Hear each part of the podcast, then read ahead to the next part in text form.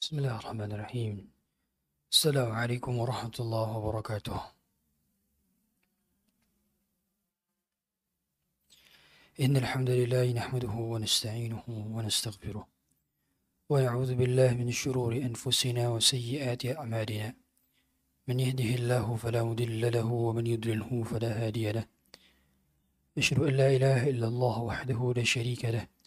وأشهد أن محمدا عبده ورسوله وصفيه من خلقه وخليله. أدى الأمانة وبلغ الرسالة ونصح للأمة وكشف الله به الغمة وجاهد في الله حق جهاده حتى أتاه اليقين وتركنا على محجة بيضاء. ليلها كنهارها لا يزيغ عنا إلا هالك. اللهم صل وسلم وزد وبارك وعنئم وكرم ومجد. على عبدك ورسولك محمد صلى الله عليه وعلى آله وصحبه وسلم. فقال عز من قائل يا أيها الذين آمنوا اتقوا الله حق تقاته ولا تموتن إلا وأنتم مسلمون. فقال عز وجل يا أيها الذين آمنوا اتقوا الله وقولوا قولا سديدا. يصلح لكم أعمالكم ويغفر لكم ذنوبكم. ومن يطع الله ورسوله فقد فاز فوزا عظيما أما بعد فإن أصدق الحديث كتاب الله وخير الهدى هدى محمد صلى الله عليه وسلم وشر الأمور محدثتها وكل محدثة في الدين بدعة وكل بدعة ضلالة وكل ضلالة في النار Hadirin sekalian Masjid Ar-Rahman yang dirahmati Allah Subhanahu wa taala. Pada kesempatan kali ini kita akan membahas mengenai tema yang menghujam dada-dada kita. Tema yang membuat kita semakin belajar. Tema yang menjadikan kita mengetahui bahwa peran kita sebagai seorang orang tua bukan hanya sekedar melahirkan, bukan hanya sekedar mengandung, menyusui, bukan hanya sekedar memberi nafkah atau menerima nafkah.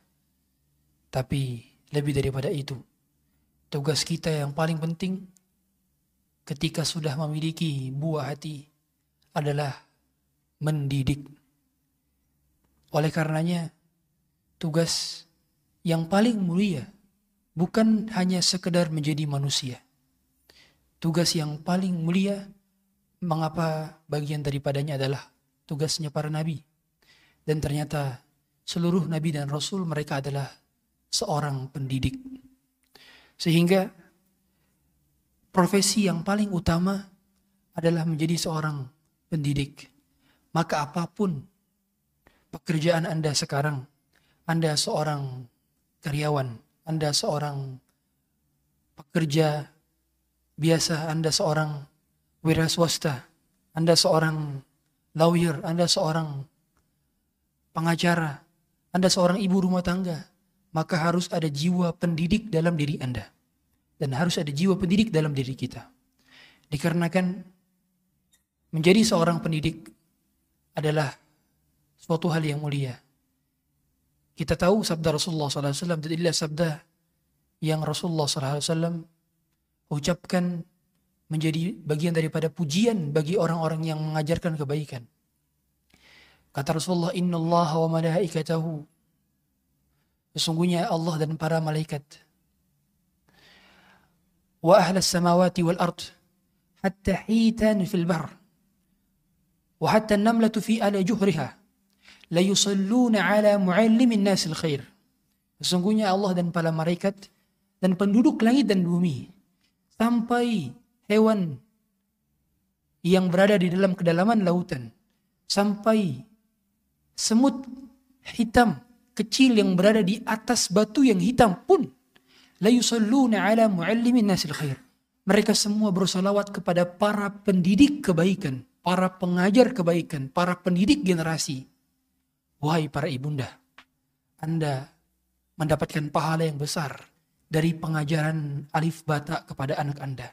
Yang barangkali pahala tersebut tidak bisa didapatkan oleh laki-laki ketika mereka melakukan mencari nafkah seharian. Bacaan bacaan yang Anda ajarkan kepada anak Anda dari bangun tidur hingga tidur lagi, barangkali pahala tersebut tidak didapatkan oleh orang yang kerja pontang-panting seharian dengan peluh keringat yang mereka rasakan. Karena itu adalah pendidikan.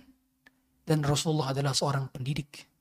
Dan ternyata beliau sallallahu alaihi wasallam dan para nabi tidak mewarisi harta, tidak mewarisi pangkat, tidak mewarisi kerajaan. Kata beliau, "Inna ma'syarul anbiya lam nuwarrithu dinaran wala dirhaman."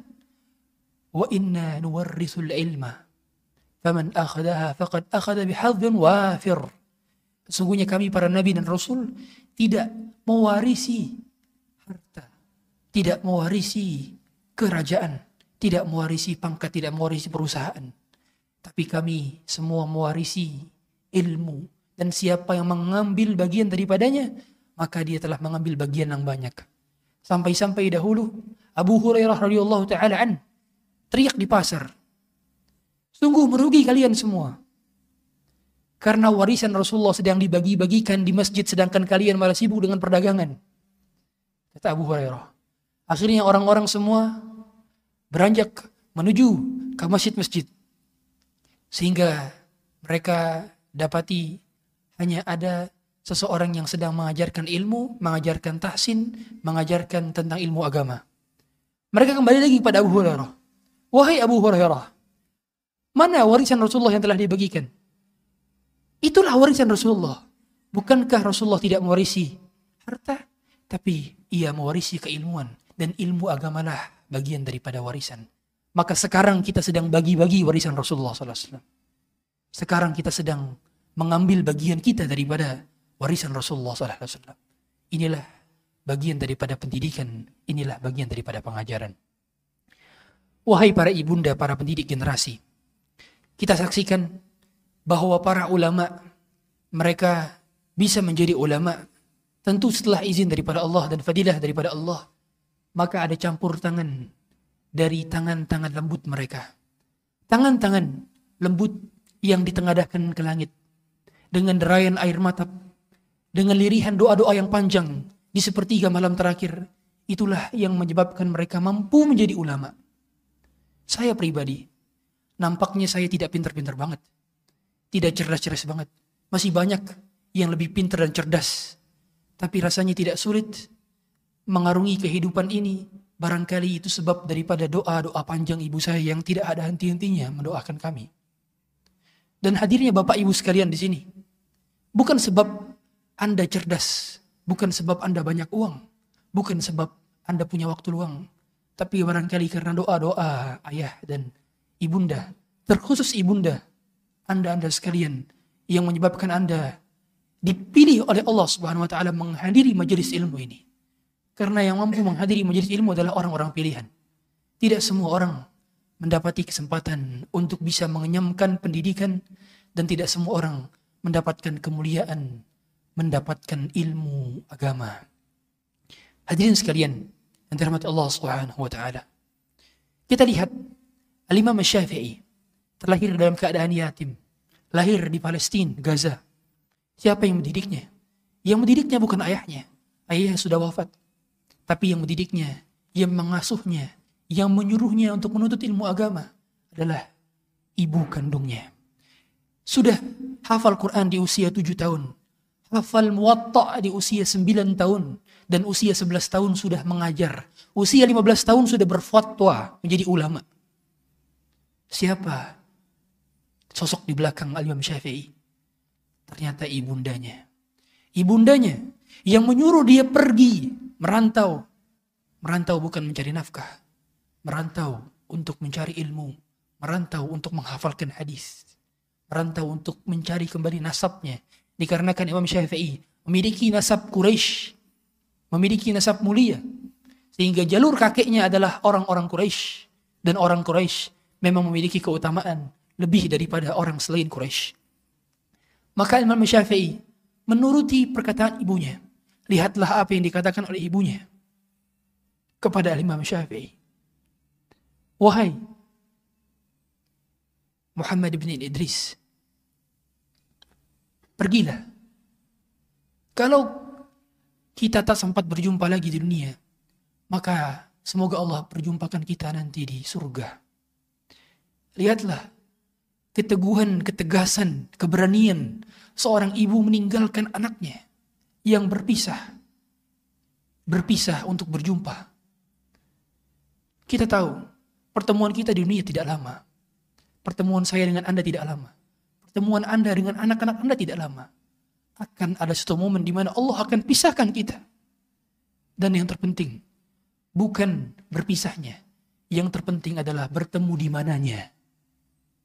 Karena kalau kita bertemu lagi, ternyata dalam keadaan kita tidak berada di surga, maka itu adalah perpisahan yang amat menyakitkan. Adapun perpisahan di dunia hanya sementara. Maka wahai para ibunda, tidak perlu Anda bersedih berlarut-larut ketika Anda melepaskan anak Anda ke pesantren. Tidak perlu Anda bersedih berlarut-larut ketika Anda membiarkan anak Anda merantau menuntut ilmu agama di tempat-tempat yang Allah berkahi. Tidak perlu bersedih karena gantinya adalah surga. Sebagaimana ibunda, ibunda Imam Syafi'i yakin bahwa perjumpaan di dunia tidak akan bertahan lama ia yakin bahwa akan Allah perjumpakan kembali untuk kedua kalinya di surga. Tapi ternyata Allah memisahkan sebelum Allah pisahkan hingga berjumpa lagi di surga, maka Allah sudah berjumpakan lagi di dunia. Hingga saat tibalah saatnya ketika Imam Syafi'i sudah mengajar namanya masyhur di kalangan orang-orang kota Makkah. Ketika ibunda Imam Syafi'i berada di kota Makkah, masyhur namanya. Siapa itu Syafi'i? Siapa itu Imam Syafi'i? Maka ibundanya menjawab, itulah anakku. Akhirnya Imam Syafi'i diperintahkan untuk kembali pulang berjumpa dengan ibunya. Itulah perjumpaan yang mengesankan.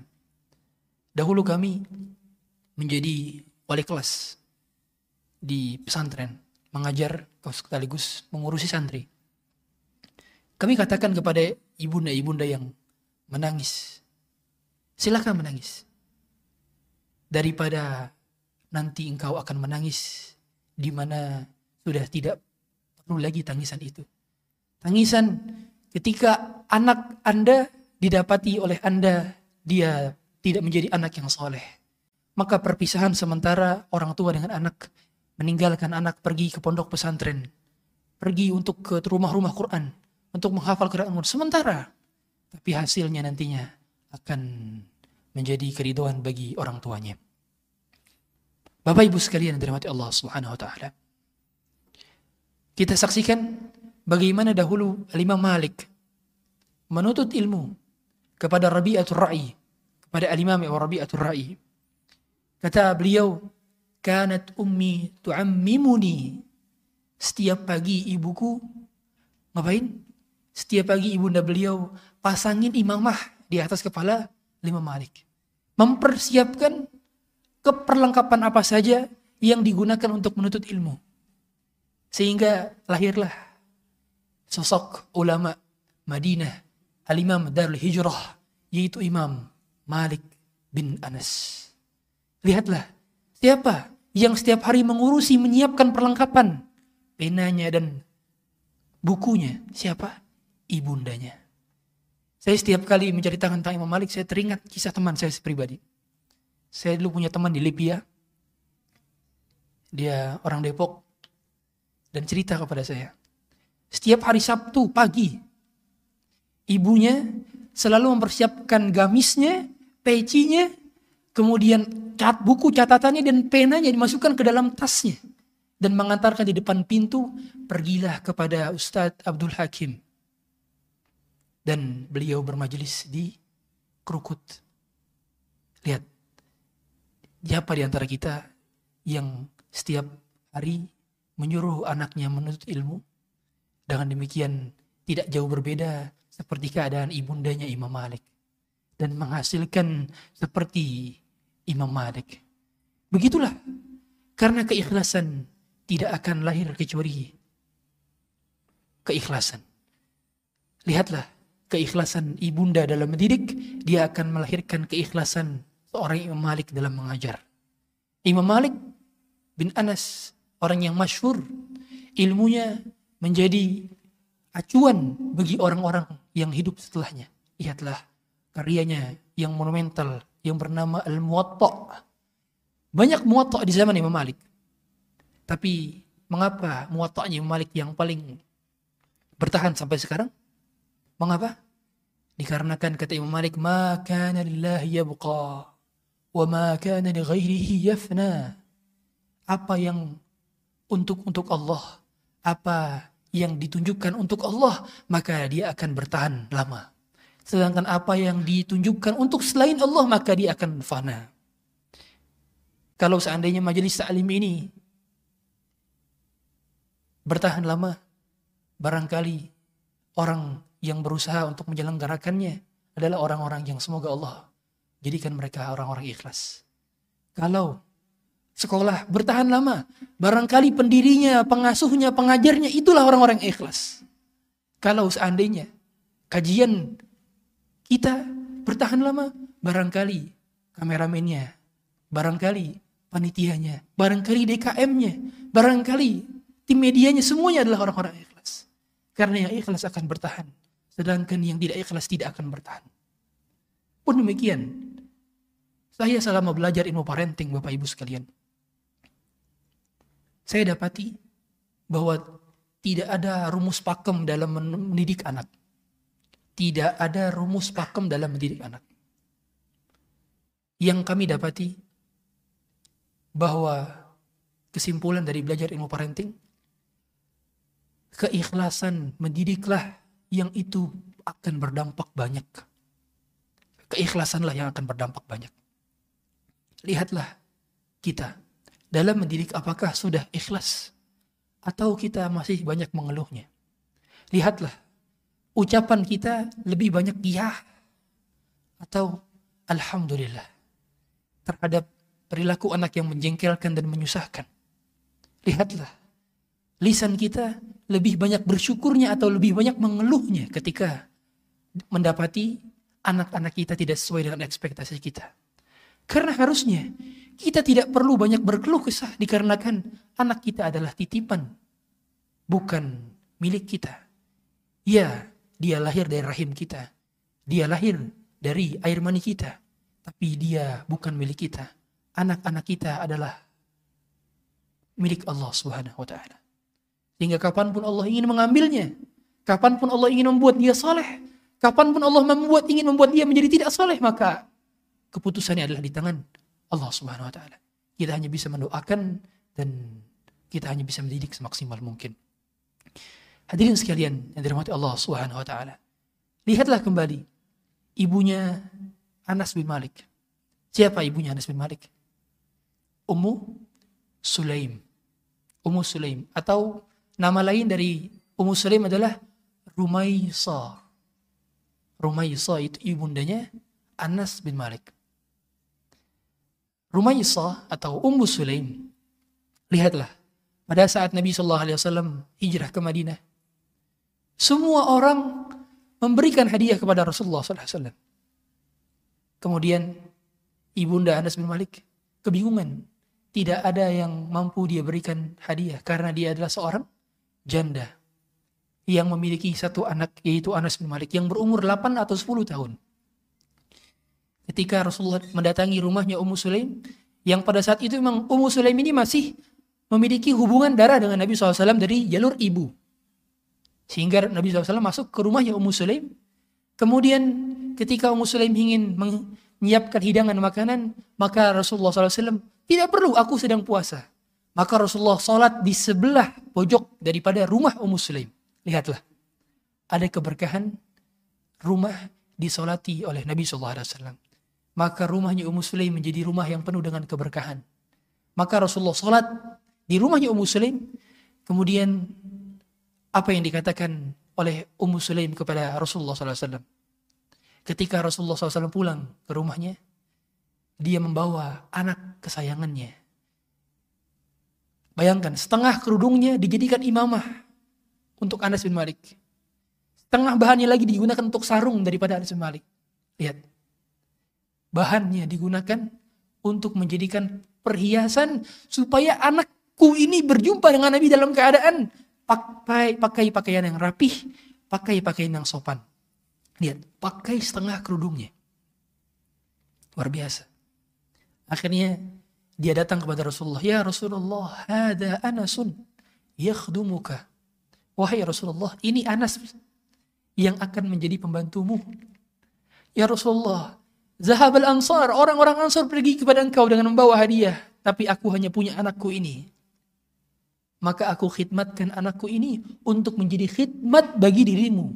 Silahkanlah suruh dia apa saja agar ia membantumu. Ini adalah cerdasnya seorang ibu. Cerdasnya, kepiawaiannya, keberaniannya seorang ibu. Maka dia tidak ingin menghilangkan dan tidak ingin kehilangan momentum besar. Ada seorang berilmu, tokoh, dan penuh dengan keberkahan, maka dia ingin menginginkan daripada anaknya berlama-lama bersamanya yang kebersamaannya tidak akan bertahan lama di dunia. Kalau kebersamaan tidak dilandasi dengan ketakwaan maka dia memisahkan dirinya dengan anaknya. Sehingga anaknya tiap pagi petang siang malam menjadi khadim bagi Rasulullah SAW Anas bin Malik menghafalkan 2286 hadis dan menjadi anak muda yang paling banyak menghafalkan hadis. Menjadi anak yang paling banyak hartanya dan paling banyak keturunannya dikarenakan doakan oleh Nabi Shallallahu Alaihi Wasallam. Apa doa Rasulullah kepada Anas bin Malik? Apa doanya? Ternyata Rasulullah mendoakan Allahumma akthir malahu wa waladahu wa barik lahu ma a'taitahu ya Allah banyakkanlah harta dia dan banyakkanlah anak dia dan berkahilah anaknya dan hartanya. Lihat. Karena doa ini, akhirnya Anas bin Malik menjadi aktsaru aktsarul ansari amwalan wa auladan. Menjadi penduduk Ansar yang paling banyak hartanya dan paling banyak anaknya. Dan tidak hanya sekedar banyak, tapi juga berkah. Dan lihatlah doa Nabi. Apa doa Nabi? Allahumma akthir malahu wa waladahu wa barik lahu fima a'taitahu. Sehingga kata Al-Imam Nawawi dalam kitab Al-Minhaj Syarah Sahih Muslim, kata beliau, hendaknya seseorang kalau minta dunia, jangan hanya sekedar minta saja, tapi juga minta keberkahannya. Sebagaimana Nabi SAW mendoakan Anas bin Malik. Tidak hanya Nabi meminta Allah banyakkan harta dan anaknya. Tapi Nabi juga mendoakan, Ya Allah berkahilah anaknya dan hartanya. Akhirnya anak-anak Anas bin Malik menjadi keturunan yang berbakti kepada orang tuanya sekaligus menjadi keturunan yang menjadi teladan bagi orang setelahnya. Lihatlah harta Anas bin Malik. Kebun-kebunnya, pertanian-pertaniannya panen dua kali dalam setahun. Sedangkan perkebunan dan pertanian milik orang lain hanya satu kali dalam setahun. Ada keberkahan. Keberkahan itu tidak dapatkan dari bertambahnya ketaatan pada setiap kenikmatan yang Allah berikan. Jadi cara kita mengukur keberkahan, lihatlah banyaknya ketaatan dan kebaikan yang kita lakukan dengan kenikmatan tersebut. Contoh, cara melihat mobil kita berkah atau tidak. Seberapa sering dan seberapa banyak mobil itu digunakan untuk ketaatan dan kebaikan. Berarti mobil itu berkah. Lihatlah uang di dompet kita dan lihatlah uang dari rekening kita. Cara mengukur uang kita berkah atau tidak adalah dengan melihat apakah uang tersebut digunakan untuk ketaatan atau justru sebaliknya. Karena cara mengukur keberkahan adalah dengan banyaknya ketaatan dan kebaikan. Lihatlah Ummu Sulaim. Bagaimana cerdasnya beliau dahulu ketika beliau dipinang oleh Abu Talha. Abu Talha pada saat itu masih menjadi sebagai seorang musyrik. Ingin meminang Ummu Sulaim. Maka Ummu Sulaim menolak pinangan tersebut. Kecuali syaratnya harus Abu Talha masuk Islam. Lihat. Dia tidak meminta mahar apa pun kecuali Islamnya Abu Talha. Sehingga keislaman pasangannya sudah cukup menjadi harta bagi dia. Subhanallah. Di tengah banyaknya wanita yang mengeluh-elukan dan meninggi-tinggikan mahar Tapi tidak dengan Ummu Sulaim. Ummu Sulaim menginginkan cukup keislamanmu menjadi wasilah bagi kebaikanku. Maka akhirnya Abu Talha menikah dengan Ummu Sulaim dan melahirkan anak Abu Umair. Jadi adik Anas bin Malik, adik tirinya Anas bin Malik adalah Abu Umair. Yang mana Rasulullah SAW pernah menghibur Abu Umair pada saat burung kutilangnya mati. Rasulullah pernah masuk rumah Abu Umair, kemudian didapati Abu Umair sedang menangis. Maka Rasulullah melihat di sebelah Abu Umair ada burung kutilang yang baru saja meninggal. Maka lihatlah apa yang ditanyakan oleh Rasulullah SAW kepada Abu Umair. Ya Aba Umair, ma fa'alan nughair. Wahai Abu Umair, kenapa si nughair? Kenapa burung kutilangmu itu? Lihat, berarti cara menghibur anak tidak melulu tentang kenapa kamu nangis. Tidak. Tapi ditanya tentang apa kesukaannya, apa penyebabnya, ditanya. Jadi anak kalau nangis pun ada tata caranya. Bukan, udah jangan nangis, gitu aja nangis. Tidak ternyata. Rasulullah ternyata punya kecerdasan dalam berkomunikasi dengan anak kecil sekalipun. Sehingga beliau paham bahwa anak kecil memiliki perasaan yang sama dengan orang dewasa. Yang butuh mengeluarkan air mata. Dan butuh mengeluarkan dan meluapkan kesedihannya dengan air matanya. Maka Rasulullah menanyakan penyebab kematian daripada burung kutilang daripada Abu Umar. Lihatlah Abu Umar. Ketika Abu Umar meninggal dunia, pada saat dia meninggal di waktu kecil, apa yang dilakukan oleh Ummu Sulaim? Ummu Sulaim tidak langsung mengabarkan kepada suaminya, Abu Talha. Tidak.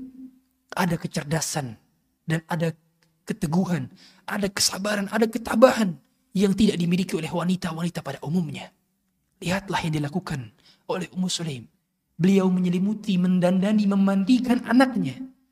Sehingga anaknya seperti tertidur. Tidak seperti orang meninggal. Pada saat suaminya keluar rumah, sengaja dia hiasi anaknya. Dia dandani anaknya. Sehingga ketika suaminya datang, dia menyangka bahwa Abu Umar sedang tertidur pulas. Lalu dipersiapkan makanan terlezat pada malam tersebut. Sehingga suaminya ketika pulang bukan ditanya macam-macam. Lihatlah, ada kesalehan dari Ummu Sulaim. Ketika suami pulang, tidak ditanya dari mana. Tapi cepat-cepat langsung menyediakan makanan kesukaannya. Langsung disiapkan air hangat yang menjadi kenyamanan bagi tubuhnya. Langsung dia berdandan diri dan dia memuaskan hasrat suaminya. Sehingga di malam tersebut dia berhubungan dengan suaminya. Baru setelah selesai berhubungan, dia memberikan analogi kepada suaminya. Wahai suamiku, bagaimana pendapatmu apabila ada sebuah keluarga sedang dipinjami barang oleh tetangganya tetapi ketika tetangganya mengambil ingin mengambilnya kembali maka keluarga ini tidak mengizinkan barangnya dikembalikan. Itu adalah keluarga yang sangat tidak adil. Wahai Abu Talha, sesungguhnya anak kita adalah titipan dan Allah telah mengambil anak kita. Allahu Akbar, kata Abu Talha. Maka keesokan paginya, dia langsung mengabarkan kepada Nabi SAW. Dan Nabi membenarkan langkah daripada Ummu Sulaim. Hingga akhirnya Nabi mendoakan semoga malammu yang tadi melahirkan keturunan berikutnya. Hingga akhirnya di malam tersebut menjadi malam yang menggantikan Abu Umar. Siapa anak yang lahir berikutnya? Yaitu Abdullah bin Abi Talha. Lihatlah, keturunan dan janji Allah diberikan secara langsung bagi orang yang ikhlas menerima takdir Allah. Lihatlah keteguhan bagaimana kecerdasannya Ummu Sulaim. Perkataan dan perbuatannya dibenarkan oleh Rasulullah SAW. Dia bukan Nabi. Tapi mengapa perkataan dan istihadnya dibenarkan oleh Nabi? Tandanya beliau bukan wanita biasa. Tandanya beliau wanita cerdas. Tandanya dia wanita yang tabah. Beliau punya perasaan. Tapi ilmu mendahului perasaan dibandingkan perasaannya. Maka umumnya memang Allah ciptakan wanita itu dominan perasaannya. Makanya wanita juga diperintahkan menuntut ilmu agama supaya Jangan sampai hawa nafsunya mendahului perasaannya. Ketika Allah mewajibkan juga para wanita untuk menuntut ilmu agama, maka Allah menginginkan wanita itu perasaannya disetir oleh ilmu agama. Jangan sampai hawa nafsu Anda, wahai para wanita, menjadikan Anda berperilaku. Perasaan Anda mendominasi. Atau hawa nafsu Anda mendominasi perasaan dan perilaku Anda. Kecerdasan Ummu Sulaim. Lihatlah, akhirnya Abdullah bin Abi Talhah menjadi anak yang soleh sekali. Dan keturunan daripada Abdullah bin Abi Talhah ada tujuh keturunan dan semuanya adalah hafid Quran dan mereka menghatamkan hafalan Quran di waktu kecil. Ada kecerdasan. Siapa ternyata? Ternyata karena ibunya, ibunya yang mulia. Lihatlah juga kisah Urwah bin Zubair. Urwah bin Zubair ini adalah seorang tabi'in. Beliau bukan sahabat. Beliau umurnya berbeda jauh dengan Abdullah bin Zubair. Abdullah bin Zubair kakaknya berumur 20 tahun lebih tua dibandingkan dia. Sehingga kakaknya sempat berjumpa dengan Nabi, tapi dirinya tidak sempat berjumpa dengan Nabi. Tapi dia bukan sebarang tabi'in. Dia tidak mendapatkan gelar sahabi. Dia mendapatkan gelar tabi'i. Tapi ternyata dia bukan sembarang tabi'in. Lihatlah bagaimana Urwah berhasil sabar pada saat kakinya diamputasi. Sampai-sampai kata khalifah di zaman tersebut, "Idza aradta an tanzura ila ahli jannah falyanzur al-urwah." Kalau kalian mau menginginkan siapa penduduk surga, maka lihatlah Urwah.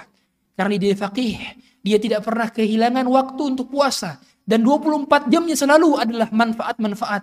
Aktivitas detik demi detiknya. Perpindahan dari manfaat kepada manfaat, kebaikan kepada kebaikan, pahala kepada pahala. Dia tidak pernah meninggalkan sholat malamnya. Lihatlah Urwah bin Zubair pada saat kakinya lumpuh ingin diamputasi. Mengharuskan dia meminum khamr. Ditawarkan kepadanya khamr. Supaya kehilangan rasa sakitnya ketika diamputasi. Tapi apa jawab daripada Urwah? Demi Allah, Aku lebih baik kakiku busuk daripada aku menelan satu tegukan homer ke dalam kerongkonganku. Lihatlah, pada saat beliau diamputasi, akhirnya beliau izin untuk sholat. Sehingga ketika beliau diamputasi, beliau dalam keadaan sholat. Pada saat sholat, maka beliau membaca, لَقَدْ لَقِينَا مِنْ سَفَرِنَا هَذَا نَصَبًا Ya Allah kami telah dapati perjalanan kami begitu sulit. Tapi dia tidak mengeluh sama sekali. Begitu khusyuk sholatnya. Sehingga kakinya ketika digergaji dengan gergaji yang tajam. Mengeluarkan darah yang sangat banyak. Tetapi pada saat itu Urwah tidak merasakan sakit sedikit pun karena bermesra-mesraan dengan ayat-ayat Allah, bermesra-mesraan dengan bacaan solatnya, menikmati bacaan solatnya, menikmati keindahan dalam solatnya. Dia faham bahwa solat adalah pelipur bagi laranya, penghilang bagi dukanya, penghilang bagi gundahnya. Maka ketika ditawarkan agar diberi minyak zaitun yang panas, pada saat itu Urwah mau tidak mau harus merasakan minyak zaitun yang panas dikarenakan kalau selesai amputasi tidak langsung dikasih minyak zaitun yang panas dituangkan minyak panas ke luka yang setelah diamputasi tersebut maka darahnya akan mengucur sehingga menyebabkan kematian.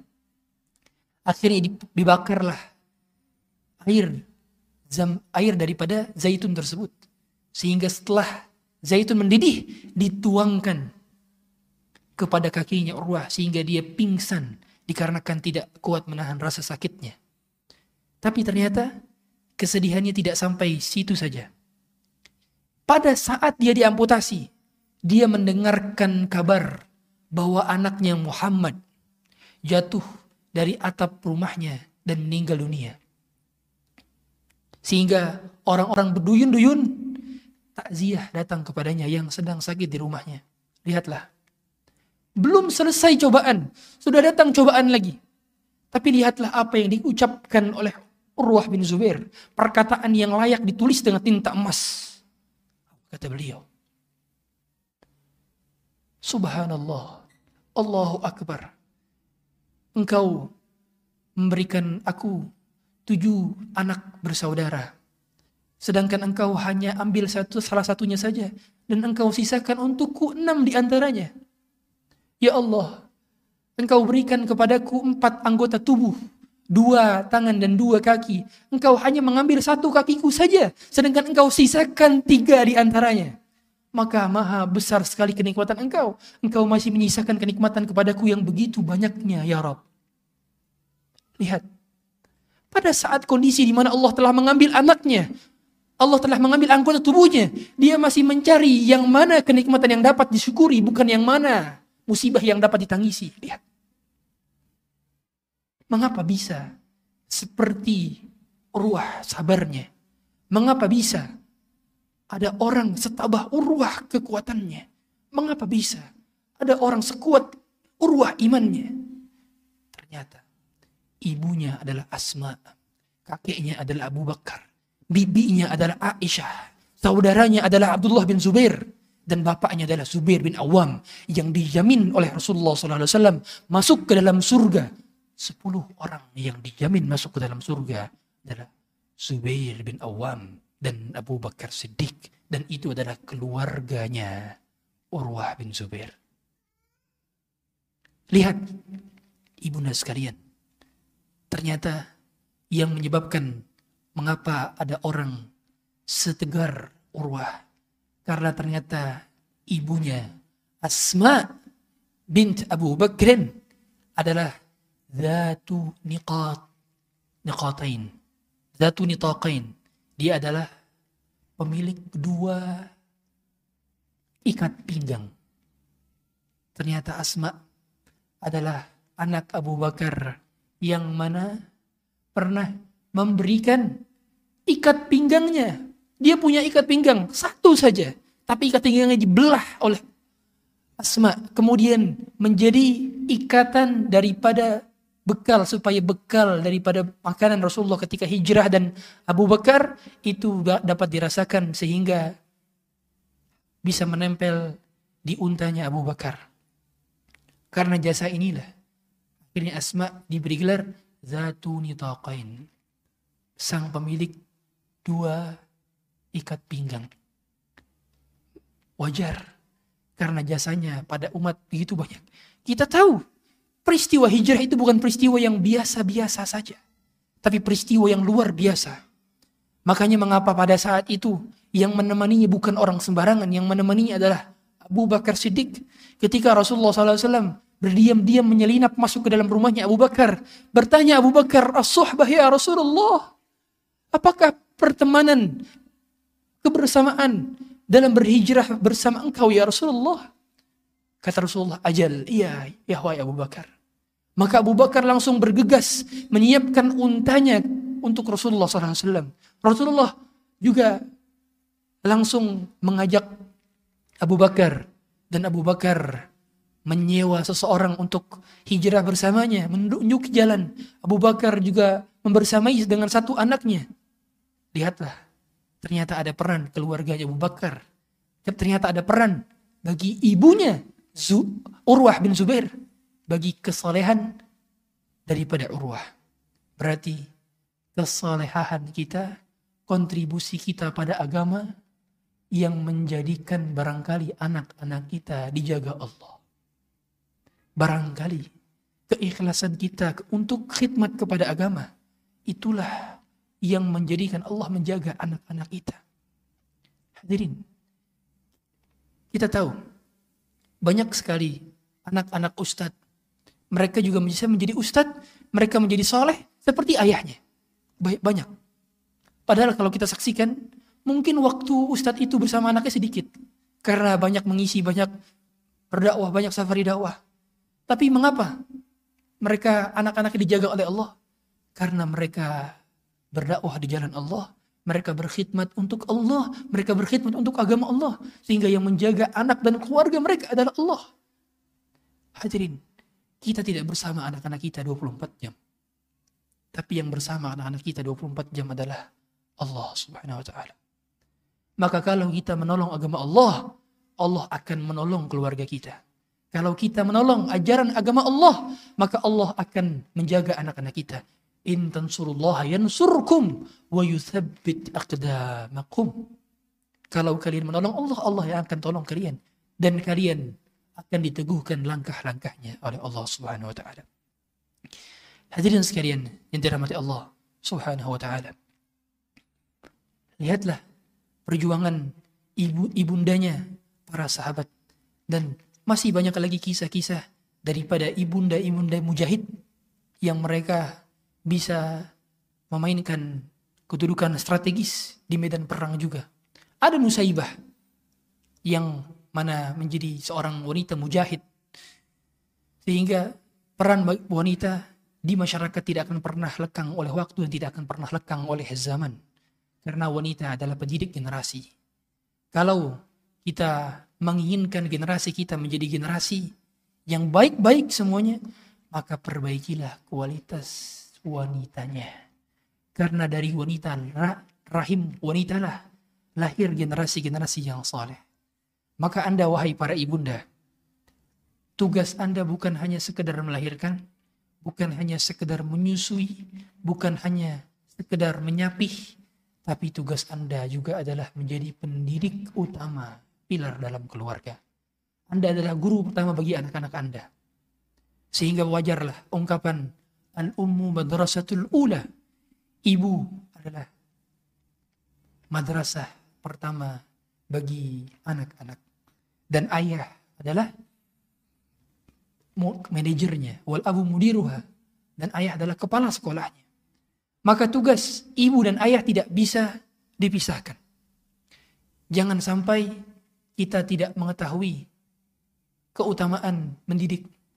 Mas, apabila sekarang masih ada wanita atau masih ada ibu yang terlalu sibuk di luar rumah, padahal suaminya sudah kerja tapi dia masih sibuk di luar rumah untuk cari kerja juga. Wahai ibu, pulanglah.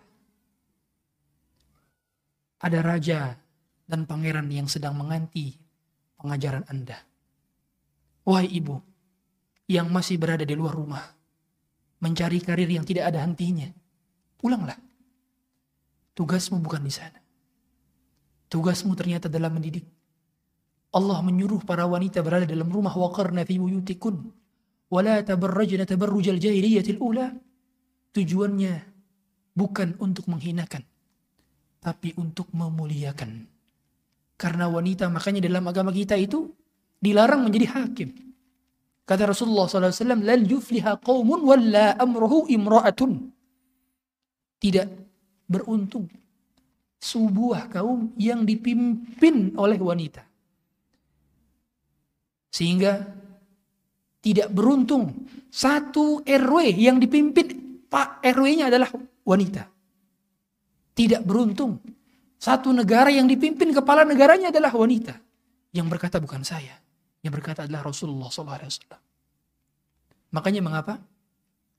Wanita itu lebih dominan perasaannya itu bukan karena kelemahan bagi dia, bukan. Itu adalah fitrah dan harus. Wanita memang harus dominan perasaannya. Dikarenakan laki-laki butuh perasaan wanita. Dan laki-laki memang lebih dominan akalnya. Karena wanita butuh akalnya laki-laki. Sehingga mengapa Allah komposisikan wanita itu lebih dominan perasaannya. Dikarenakan anak-anak Anda membutuhkan belayan lembut dari tangan Anda. Anak-anak Anda membutuhkan pelukan hangat dari dada Anda. Anak-anak Anda butuh kembali kepada ibunda yang penyayang. Al-Wadud. Makanya sifat wanita yang menjadi privilege di zaman ini dan hingga nanti adalah al-wadud dan al-walud. Rasulullah menyuruh para sahabat untuk menikahi wanita yang wadud dan walud. Tazawwajul wadud dan walud wa inni fa inni mukathirun bikumul umamu yaumal qiyamah. Nikahilah wanita yang wadud. Wanita yang apa? Penyayang. Ternyata di sini Rasulullah SAW tidak mengatakan nikahilah wanita yang cerewet nikahilah wanita yang galak. Tidak. Tapi Rasulullah menyuruh apa? Nikahilah wanita yang penyayang. berarti kasih sayangnya wanita itu mampu menyelesaikan permasalahan peradaban. Kasih sayang wanita. Lihatlah, pada saat Rasulullah SAW ketakutan melihat makhluk yang sangat besar, memeluknya, menyuruhnya untuk baca di lauh. Lihatlah, ketika beliau pulang, sosok lelaki gagah ini, apa yang dicari oleh sosok lelaki gagah ini? Selimut istrinya. Yang dicari adalah selimut istrinya. Apa kata beliau? Zammiluni, zammiluni. Selimutilah aku, wahai Khadijah. Selimutilah aku. Berarti setengah permasalahan Rasulullah SAW mampu selesai dengan selimut istrinya. Betapa banyak yang dicari oleh suami bukan pertanyaan dari mana. Tapi justru pertanyaan yang dicari oleh suami adalah mau makan apa. Maka pertanyaan Anda mau makan apa itu lebih menarik di hati suami dibandingkan datang dari mana aja kamu. Oleh karenanya, para wanita harus cerdas. Bagaimana Anda mampu mendidik generasi dengan kecerdasan Anda menuntut ilmu agama. Dan para wanita, memang secerdas-cerdasnya wanita tetap dia membutuhkan akal, laki-laki. Dan secerdas-cerdasnya atau sekuat-kuatnya laki-laki, tetap dia butuh apa? Dia butuh belayan lembut dari seorang wanita. Seperti layaknya seorang wanita butuh diseka air matanya oleh laki-laki, maka laki-laki butuh dibelai badannya atau dibelai kepalanya oleh wanita. Lihatlah pada saat Rasulullah baca Quran. Di mana Rasulullah meletakkan kepalanya? Di mana? Di pahanya Aisyah. Pahanya Aisyah. Lihatlah pada saat Rasulullah wafat. Ke mana kepala Rasulullah ditaruh? Ke mana? Di dadanya Aisyah. Berarti Rasulullah butuh kelembutan istrinya. Rasulullah butuh pangkuan dari kepalanya di paha istrinya. Butuh. Berarti memang sifat asal wanita adalah penyayang. Dan sifat asal laki-laki apa? Qawwam. Sehingga wanita, Anda fitrah Anda dalam mendidik itu bukan tegas. Ingat, fitrahnya wanita dalam mendidik itu bukan tegas. Karena ketegasan itu harus ada pada laki-laki. Fitrah wanita dalam mendidik itu apa? Penyayang. Penyayang. Karena anak itu akan mendambatkan hatinya kepada ibunya yang penyayang. Dan Kemudian juga yang terpenting adalah dalam mendidik ini, kalau Anda punya anak, tidak boleh sembarangan memberikan susu kepada selain daripada susu Anda. Tidak boleh sembarangan. Ini penting. Ini catatan. Karena banyak di antara kita sembarangan. Siapa saja, susu tetangga juga tetein ya. Ditetein, disusuin sama tetangganya. Padahal tidak boleh sembarangan memberikan air susu kepada anak kita. Sebagaimana kata Aisyah, la tastardi'ul hamqa. Jangan kalian beri anak-anak kalian susu dari, mohon maaf, wanita-wanita yang dungu dan bodoh. Kata Aisyah ini bukan kata saya. Dikarenakan air susu itu mewariskan watak perilaku dan kecerdasan anak. Sehingga kalau si anak menyusu dari air susu yang tidak berkualitas ibunya, contoh, dia bukan ibu yang cerdas, bukan ibu yang berwatak baik, ternyata si anak dapat susu dari ibu tersebut.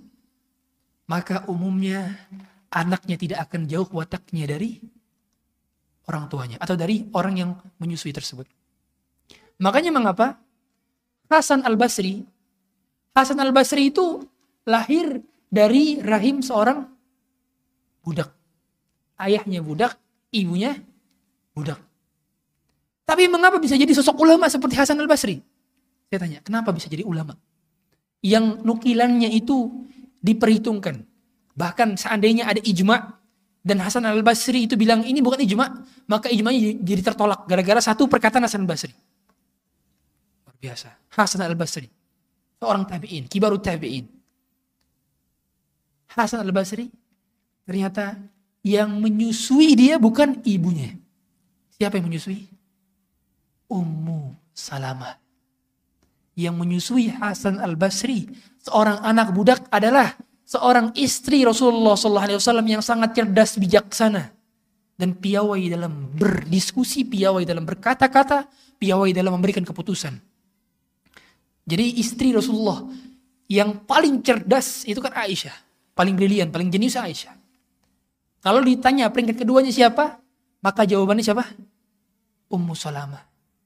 Kalau dari sisi kecerdasannya. Tapi kalau dari sisi keutamaan, maka paling utama siapa istri Rasulullah? Khadijah. Khadijah. Dibandingkan Aisyah, Khadijah sepakat para ulama Khadijah lebih utama daripada Aisyah. Karena Khadijah masuk Islam lebih awal. Dibandingkan Aisyah dan Khadijah menemani Rasulullah lebih lama dibandingkan istri-istrinya yang lain. Lihat, ternyata yang menyusui Hasan al-Basri. Sehingga kalau kita lihat, perkataan Hasan al-Basri itu selalu ngena dan tepat di hati.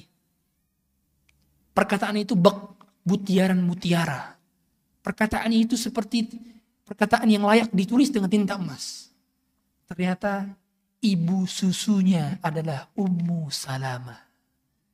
Yang pada saat Nabi Shallallahu Alaihi Wasallam bersama 1.400 pasukan pada saat beliau hendak umroh tapi terhalangi di Hudaybiyah.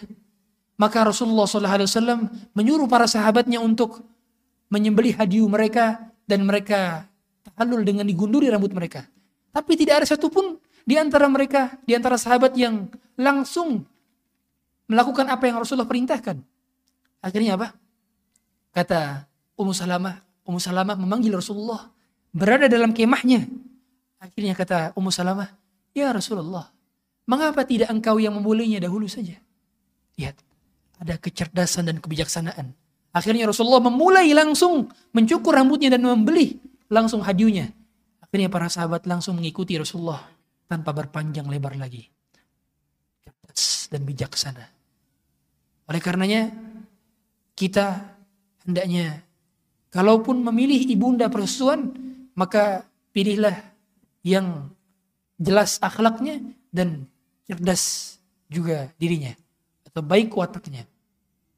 Dan kemudian yang terpenting lagi, dalam mendidik atau menjadi pengajar, wahai para ibunda, keikhlasan harus ditonjolkan.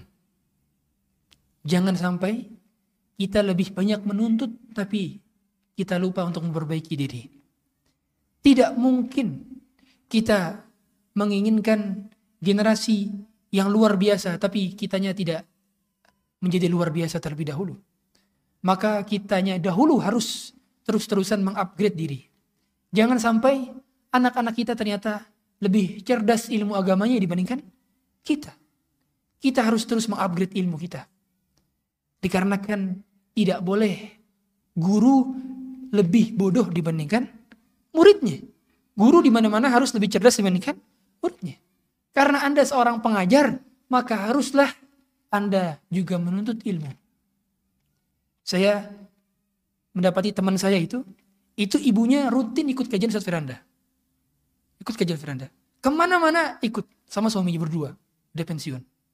Anaknya sekolah di Libya, kemudian melanjutkan ke Yaman, dan setiap hari Sabtu dia bilang ibunya selalu siapin gamisnya, pakaiannya, pulpennya, pecinya disiapkan dan sudah tersusun rapi untuk hadiri kajian Ustaz Abdul Hakim. Tandanya apa? Tandanya harus ada kontribusi kita dalam pendidikan anak. Kalaupun bukan kita yang mengajari nantinya, misalkan anak kita sudah tidak bisa lagi belajar anak kita, bahasa Arabnya lebih cerdas dibandingkan kita, ayat-ayat lebih banyak dibandingkan kita, minimal Anda siapkan gamis untuknya. Siapkan peci untuknya sebelum dia pergi ke kajian. Minimal siapkan pena yang ditaruh di di kantong dia. Siapkan tas dan catatan di di tasnya. Harus kita memiliki memiliki kontribusi. Dan ingat wahai Anda para ibunda, doa doa Anda itu adalah senjata-senjatanya anak-anak Anda. Jangan pernah henti-henti untuk mendoakan kebaikan dari untuk kepada kepada anak. Saya pribadi, saya selalu yakin dan menganggap bahwa doa yang paling utama keluar dari lisan orang adalah doa ibu saya. Sampai detik ini, setiap kali aktivitas saya selalu meminta, mah, do minta doanya. Saya tidak pernah luput dari meminta doa setiap kali berangkat kajian. Karena ketika ibu sudah mendoakan, maka hilang semua gundah gulana dan kesedihan. Hilang semua kekhawatiran. Hilang semua nervous dan overthinking. Hilang. Dan kalau bisa, berdoa sengaja dilihat kepada anak. Jadi doa-doa kita jangan hanya doa dalam kesendirian anak tidak tahu apa yang kita doakan. Tapi juga sampaikan doa itu di hadapan anak. Rasulullah dahulu mendoakan Hasan dan Husain. Bagaimana Rasulullah mendoakan? Dengan menjaharkan doanya beliau di depan Hasan. Ketika beliau menggendong Hasan, beliau mengatakan Allahumma inni uhibbuhu fa ahibbah wa ahibba man yuhibbu ya Allah cintailah dia karena aku mencintainya dan cintailah orang yang mencintai dia. Berarti apa? Doanya dijaharkan. Karena buktinya diriwayatkan. Jadi ikhlaslah dalam mendoakan. Dan kemudian pilar berikutnya dalam mendidik atau membersamai anak-anak dengan ilmu adalah dengan mengajak suami Anda juga sama-sama menuntut ilmu. Sekarang kita dapati kajian majelis ilmu lebih banyak diisi oleh ibu-ibunya dibandingkan bapak-bapaknya. Padahal bapak-bapak harus lebih cerdas dibandingkan ibu-ibunya. Maka Anda juga harus menjadi pengayom, pengajak untuk memulai kajian di rumah. Untuk ada murojaah di rumah. Sehingga ketika nanti di rumah, yang murojaah kajian bukan Anda saja. Tapi juga suami Anda, tapi juga anak Anda. Lihatlah dahulu bagaimana ibu mereka semua mempersiapkan bekal ini punya ibu dan nasihat ibunya setiap kali berangkat setiap kali anaknya hendak berangkat belajar ibundanya Imam, Imam Sufyan As-Sawri ini Amir Mukminin fi hadis beliau adalah Amir Mukminin pemimpinnya ilmu hadis pemimpinnya hadis Nabi Shallallahu Alaihi Wasallam dari kalangan tabi'in lihat kata Sufyan Ats-Tsauri, ibuku selalu berkata kepadaku, pergilah kepada guru, belajarlah darinya adab sebelum ilmu. Lihat, berarti suruh belajar apa? Adab dulu sebelum ilmu. Adab. Dan belajarilah darinya 10 hadis. Kata dia 10 hadis. Dan lihatlah, setelah engkau belajar dia, adakah perubahan dari sikapmu, akhlakku, amalanmu, imanmu, kalau ada perubahan, maka lanjutkanlah dalam menuntut ilmu. Kalau tidak ada perubahan pada akhlakmu, imanmu, amalmu, maka tidak perlu lagi engkau menuntut ilmu. Berarti apa? Nasihat orang tua kepada anak harus dilakukan sebelum berangkat dia menuntut ilmu. Dan umumnya saya dulu ingat sekali, ketika saya di pondok, saya sering kali menolak uang jajan dari orang tua saya. Alhamdulillah, dahulu saya berusaha untuk bisa atas izin Allah mendapatkan beasiswa dari sekolah. Dan uang jajan saya diberikan dari sekolah. Maka saya menolak sehingga pada suatu kondisi saya mengatakan kepada ibu saya, Mama kalau jenguk, jadi waktu itu yang jenguk saya selalu ayah apa ibu saya karena ayah saya sudah wafat pada saat usia 10 tahun. Jadi ibu saya yang mau jenguk sendirian, naik bis sendirian. Saya bilang sama ibu saya, Mama nggak usah bawain bekal uang. Aman cuma minta dua. Aman minta doa, sama minta nasihat. Setiap kali menyenguk saya minta dua itu. Dan itulah yang menguatkan saya bisa sampai lulus di pesantren. Dan Allah mudahkan saya tuntas menghafalkan Quran. Karena doa ibu dan nasihat ibu. Dan ibu saya selalu berpesan untuk agar saya ikhlas dalam menuntut ilmu. Ibu saya nggak menyuruh saya kamu harus ranking satu, kamu harus hafal ini, hafal itu tidak. Saya seumur hidup tidak pernah mendengarkan apa ekspektasi ibu saya kamu harus jadi ini, kamu itu tidak pernah. yang selalu saya dengarkan dari pesan ibu saya adalah agar istiqomah dan agar ikhlas supaya terhindar dari fitnah. Itu saja. Sehingga, wahai para ibunda, keikhlasan Anda dalam mendidik, keikhlasan Anda dalam tidak banyak ekspektasi kepada anak, itu barangkali yang akan memberikan taufik kepada anak-anak Anda. Dan umumnya, kemampuan anak-anak itu berbeda-beda. Jangan sampai anak-anak kita terbebani dengan ekspektasi Anda yang berlebihan. Jangan. Ada anak yang memang hanya mampu menghafal satu ayat per hari. Tapi ada anak yang mampu menghafal satu juz per hari bahkan. Beda-beda kemampuan. Jangan bisa pernah samakan kemampuan anak. Yang terpenting adalah bagaimana anak Anda tumbuh menjadi anak yang soleh. Dan berbakti kepada orang tuanya. Itu. Dan umumnya, hadirin sekalian, Allah itu menguji seseorang dari hal yang paling diinginkannya. Dan Allah menguji seorang dari hal yang paling tidak diinginkannya. Ada orang tua menginginkan anaknya soleh sekali. Menginginkan anaknya agar berbalas budi dan bayar hutang budi kepadanya ketika dia sudah tua. Tapi ternyata justru dia dapati bahwa anaknya durhaka semua. Tapi ada juga orang tua yang tidak terlalu banyak berekspektasi kepada anaknya. Dia memastikan saja anak-anaknya memakan makanan yang halal dan toyib. Akhirnya anak-anaknya tumbuh dengan pribadi yang mengagumkan tanpa dia ekspektasikan sebelumnya. Berdoa kepada Allah. Allah sengaja mendesain kehidupan dunia ini tidak sesuai dengan ekspektasi kita terus-terusan supaya kita merindukan surga. Karena di surgalah segala hal dapat tercapai. Keinginan dapat tercapai. Ibunda sekalian yang dirahmati Allah Subhanahu wa taala. Kemudian berikutnya, cara Anda mendidik generasi adalah dengan memastikan makanan yang masuk ke dalam kerongkongannya adalah makanan yang halal dan tayyib.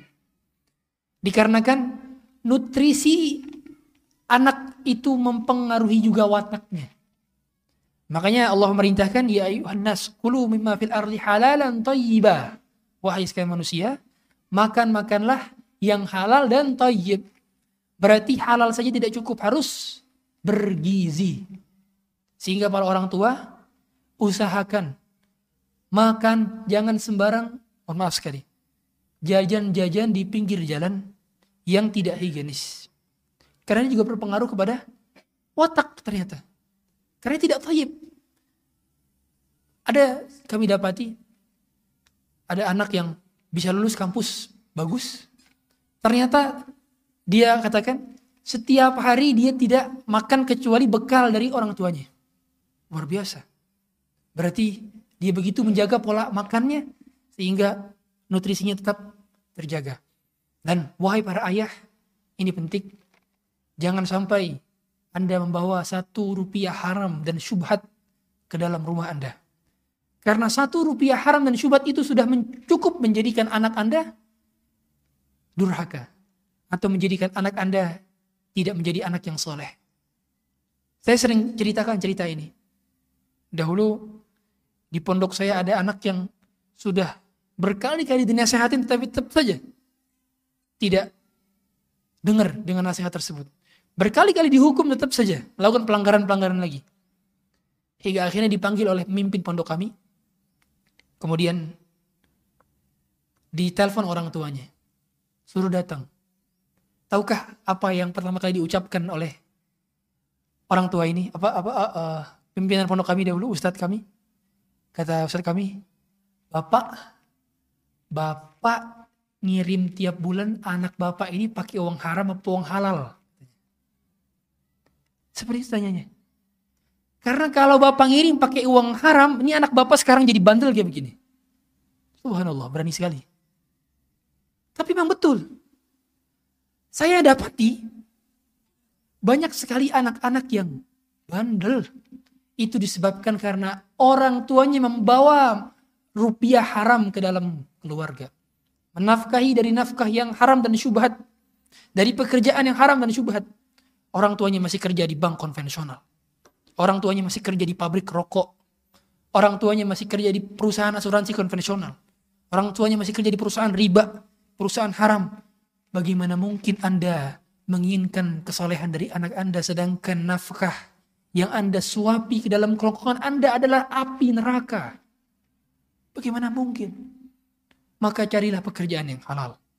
Dahulu wanita-wanita soleh di zaman salafus soleh setiap kali mengantarkan suaminya berangkat kerja. Wahai suamiku, aku siap kelaparan, menahan rasa lapar seharian, tapi tidak siap menahan panasnya api neraka. Begitulah harusnya Anda, wahai para wanita. Bukan asal apa saja masuk, tapi juga memfilter apa yang masuk. Jangan sampai masuk ke dalam kerongkongan kita hal-hal yang syubhat dan hal-hal yang Allah haramkan. Bapak Ibu sekalian yang dirahmati Allah Subhanahu wa taala. Sehingga dalam mendidik generasi bukan hanya kewajiban ibu saja, tapi juga kewajiban ayah. Ibu dan ayah itu seperti dua sayap yang saling terbang. Tidak bisa satu dikepakkan saja. Ayah di sayap sebelah kanan, ibu sayap sebelah kiri. Dan di tengah-tengahnya ada anak-anak Anda. Bagaimana mungkin Anda menginginkan anak yang soleh sedangkan sendirian saja dalam mengasuh, tapi tidak berpasangan dalam mengasuh. Maka dibutuhkan kekompakan dalam mendidik. Tidak bisa salah satunya saja. Dan yang paling terpenting lagi, umumnya adalah dalam pihak keluarga semuanya memasrahkan pendidikan kepada Allah Subhanahu wa taala. Jangan serba semuanya ini karena saya, tidak. Nabi Nuh kurang soleh apa Nabi Nuh? Dia Nabi. Berdakwah 950 tahun. Dan anak-anaknya sebagian masuk ke dalam perahu. Tapi mengapa ada sebagian anaknya juga yang tidak masuk ke dalam perahu? Bahkan istrinya saja tidak masuk ke dalam perahu. Mengapa? Karena memang keimanan itu tidak diwariskan. Iman tak dapat diwarisi. Sebagaimana ilmu tidak dapat diwarisi yang dapat diwarisi itu apa? Genetiknya berupa warna kulit, berupa fisik. Tapi keilmuan tidak dapat diwarisi. Keilmuan harus diajarkan dan keimanan juga harus diajarkan. Dan ternyata tahapan dalam mendidik anak il, ilmu Quran dahulu atau ilmu iman dahulu? Ah, iman. Dahulu Aisyah pernah mengatakan, كنا نتعلم الإيمان قبل أن نتعلم القرآن فلما تعلمنا فلما تعلمنا القرآن فزدنا إيماننا Dahulu kami belajar iman sebelum Quran. Ketika kami belajar Quran, maka bertambahlah iman kami. Kemudian kata Aisyah, Antum ta'lamuna al-Qur'ana qabla an nata'allam qabla an tata'allamuna al-iman. Sedangkan kalian belajar Quran dahulu sebelum iman. Berarti Aisyah apa? Mengkritisi orang-orang yang terlalu memporsir anaknya. Ayo belajar. Kamu pokoknya target harus hafid Quran segini. Sedangkan lupa pengajaran akidah dan tauhid. Salah, keliru. Harusnya disambil atau iman dahulu sebelum Quran. Sehingga anak-anak itu dipastikan akidahnya lurus. Bagaimana cara mengajarkan keimanan kepada anak? Bagaimana? Dengan dialog sehari-hari. Jadi caranya itu bukan, ayo nak, kita biar kita butuh tauhid. Ini 67 bab. Bab pertama. Ya. Keutamaan tauhid. Bab kedua. Bukan seperti itu. Anak Anda bukan anak Lipia atau anak Universitas Madinah cara pengajarannya. Anak Anda masih kecil. Kalau masih kecil caranya tidak seperti itu. Makanya cara mengajarkan tauhid kepada anak-anak itu dengan dialog. Dengan dengan berdiskusi. Di antaranya adalah sering-sering mengucapkan kalimat-kalimat tauhid. Sehingga kalau Anda memiliki anak kecil, maka pastikan Kalau dia pertama kali belajar bicara, pastikan perkataan yang keluar dari lisannya adalah Allah. Allah. Subhanallah, Masya Allah, Alhamdulillah, Allahu Akbar. Allah yang pertama kali diajarkan. Dan bagaimana cara mengenalkan kepada anak tentang Allah? Bagaimana? Caranya adalah dengan mengenalkan ciptaannya. Jadi pertama kali mengajarkan kepada anak itu bukan nah Allah itu seperti ini bentuknya. Loh, kamu tahu dari mana bentuknya Allah? Allah saja tidak pernah menceritakan kepada kita hakikat bagaimana dirinya. Yang Allah ceritakan hanya sedikit saja tentang dirinya. Jadi tentang hakikat Allah itulah Allah yang mengetahui tentang detailnya. Kita hanya mengetahui yang dijelaskan oleh Allah dan Rasulnya dalam Quran dan hadis. Sehingga perbanyak jelaskan tentang ciptaan Allah. Dia melihat gunung, Masya Allah. Nah, ini gunung ciptaan Allah. Masya Allah, nah ini pohon yang bagus, indah sekali ini ciptaan Allah. Nah, kamu itu Allah yang menciptakan. Ayah bunda juga kamu yang Allah yang menciptakan. Sehingga ketika dia uh, mengetahui bahwa semuanya adalah ciptaan Allah dan semuanya adalah milik Allah. Kemudian ketika kita mendapatkan kabar-kabar yang baik tentang satu hal, maka kita mengucapkan Masya Allah, Alhamdulillah. Di depan anak. Coba ucapan apa nak? Masya Allah. Jadi anak itu diperlihatkan kebaikan. Diperlihatkan ketakwaan. Diperlihatkan ketaatan. Bukan cuman dinasehatin tiap hari. Jadi anak-anak itu Bapak Ibu sekalian. Mereka lebih dominan melihat daripada mendengarkan. Sehingga satu ketaatan yang dia lihat dari Anda itu lebih utama daripada satu juta nasihat yang masuk ke dalam telinganya. Satu saja Anda melakukan ketaatan. Anda mengucapkan subhanallah, alhamdulillah. Anda memberikan kepada fakir miskin. Makanya kalau punya anak, coba sisihkan waktu ketika kita memberikan fakir miskin di depan dia. Coba saksikan bagaimana anak anak-anak tersebut akan menjadi mengikuti dan umumnya anak-anak akan mengikuti. Oleh karenanya mengapa? Dalam pendidikan anak tidak boleh ini ada kaidah, ada kaidah. Tidak boleh memukul sebelum usia 10. Dan tidak boleh menyuruh sholat kecuali di usia tujuh. Nah. Karena kata Rasulullah apa? Alimu auladakum muru auladakum bis salati wa hum sab'u sinin wadribuhum alayya wa hum abna'u ashar. Suruhlah anak kalian sholat usia berapa? Tujuh tahun. Berarti sebelum tujuh bukan disuruh. Sebelum usia tujuh diapain? Diperlihatkan, bukan disuruh. Jadi jangan sampai anak usia 5, usia 4 udah udah udah udah maghrib. Salat salat salat salat salat matiin TV salat nah, jadi kita seperti apa? Menakut-nakuti anak. Saya sering katakan jangan buat anak trauma terhadap syariat. Karena sebelum usia 7 berarti belum disuruh tapi diapain? Diperlihatkan. Makanya kenapa bapak-bapak sebaik-baik sholat sunnah bapak-bapak di mana? Di rumah Tujuannya apa? Pertama, supaya menjadikan rumah kita tidak seperti kuburan. Karena tidak boleh sholat di atas kuburan.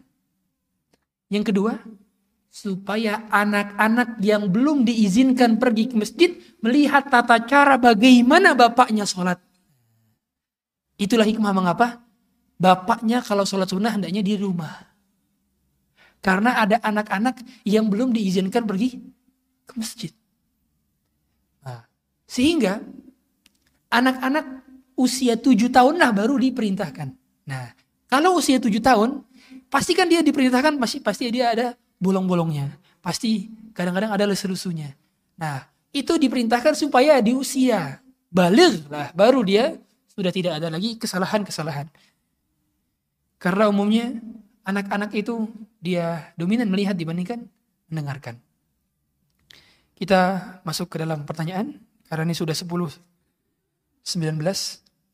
Wah ini banyak sekali Pertanyaan nih Ini isinya curhat semua sepertinya. Saya pilih yang paling ringkas dulu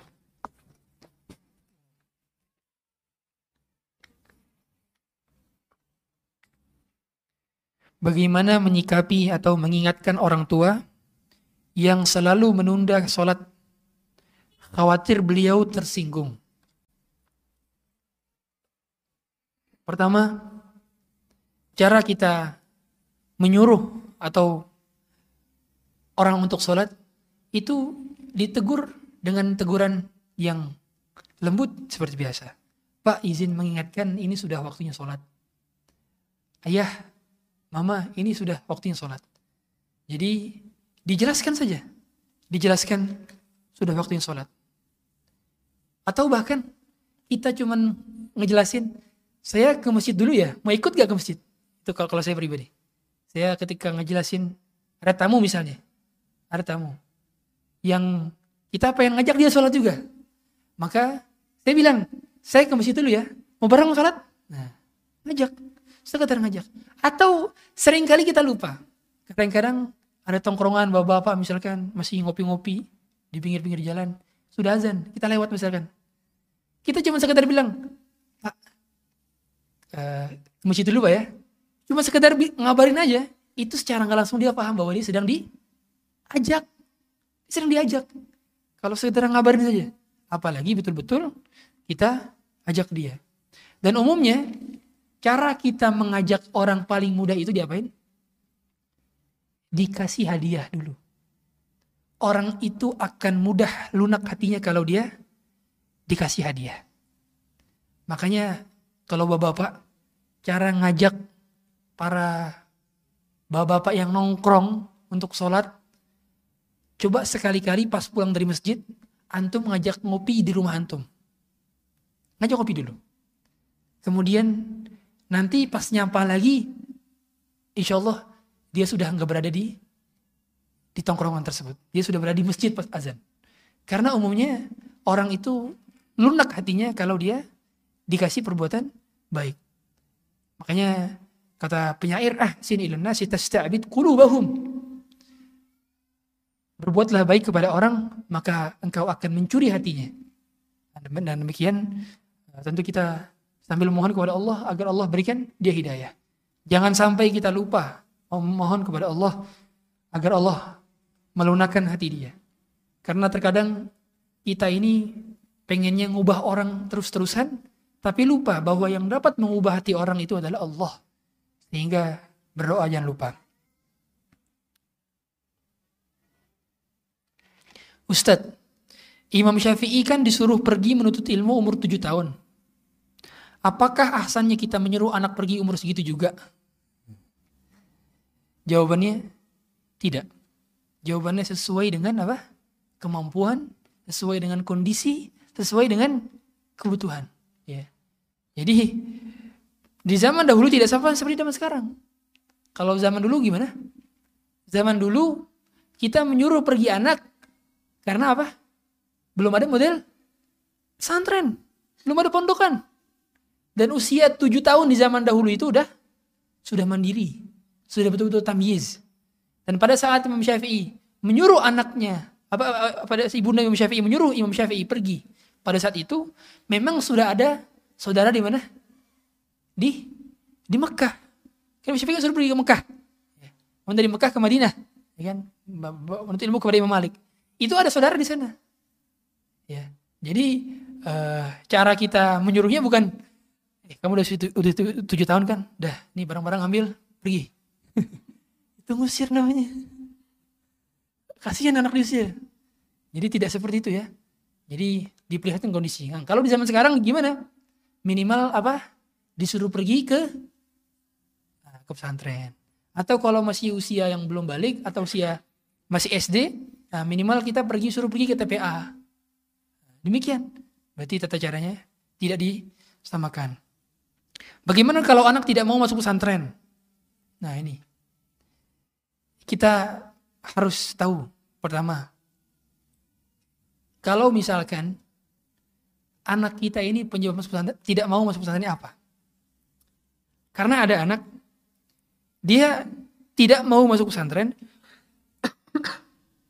itu karena mendapatkan cerita yang tidak benar tentang pesantren. Katanya pesantren adalah anak-anak nakal. Pesantren itu tempatnya dipukulin. Nah, jadi ada stereotip yang keliru yang menyebabkan dia tidak mau masuk pesantren. Kalau saya dahulu pribadi, saya alhamdulillah pengen masuk pesantren itu karena dua hal. Karena saya tiap hari dibilangin sama ayah saya, rahimahullah, kamu nanti pesantren, kamu nanti pesantren. Pada saat masih kecil. Yang kedua, ayah saya sering ngajak saya ke pesantren untuk survei main-main. Jadi saya disuasanakan. Berarti apa? Penting untuk mensuasanakan anak tentang pesantren. Jadi bapak-bapak ibu-ibu, kalau mau anak bapak ibu masuk pesantren, cari temen uh, apa saudara atau tetangga yang anaknya udah pesantren kemudian kita ikut jenguk sambil bawa dia. Nanti pas sudah dibawa nanti dia ngeliat suasananya. Oh suasananya begini. Enak temannya banyak, kegiatannya banyak.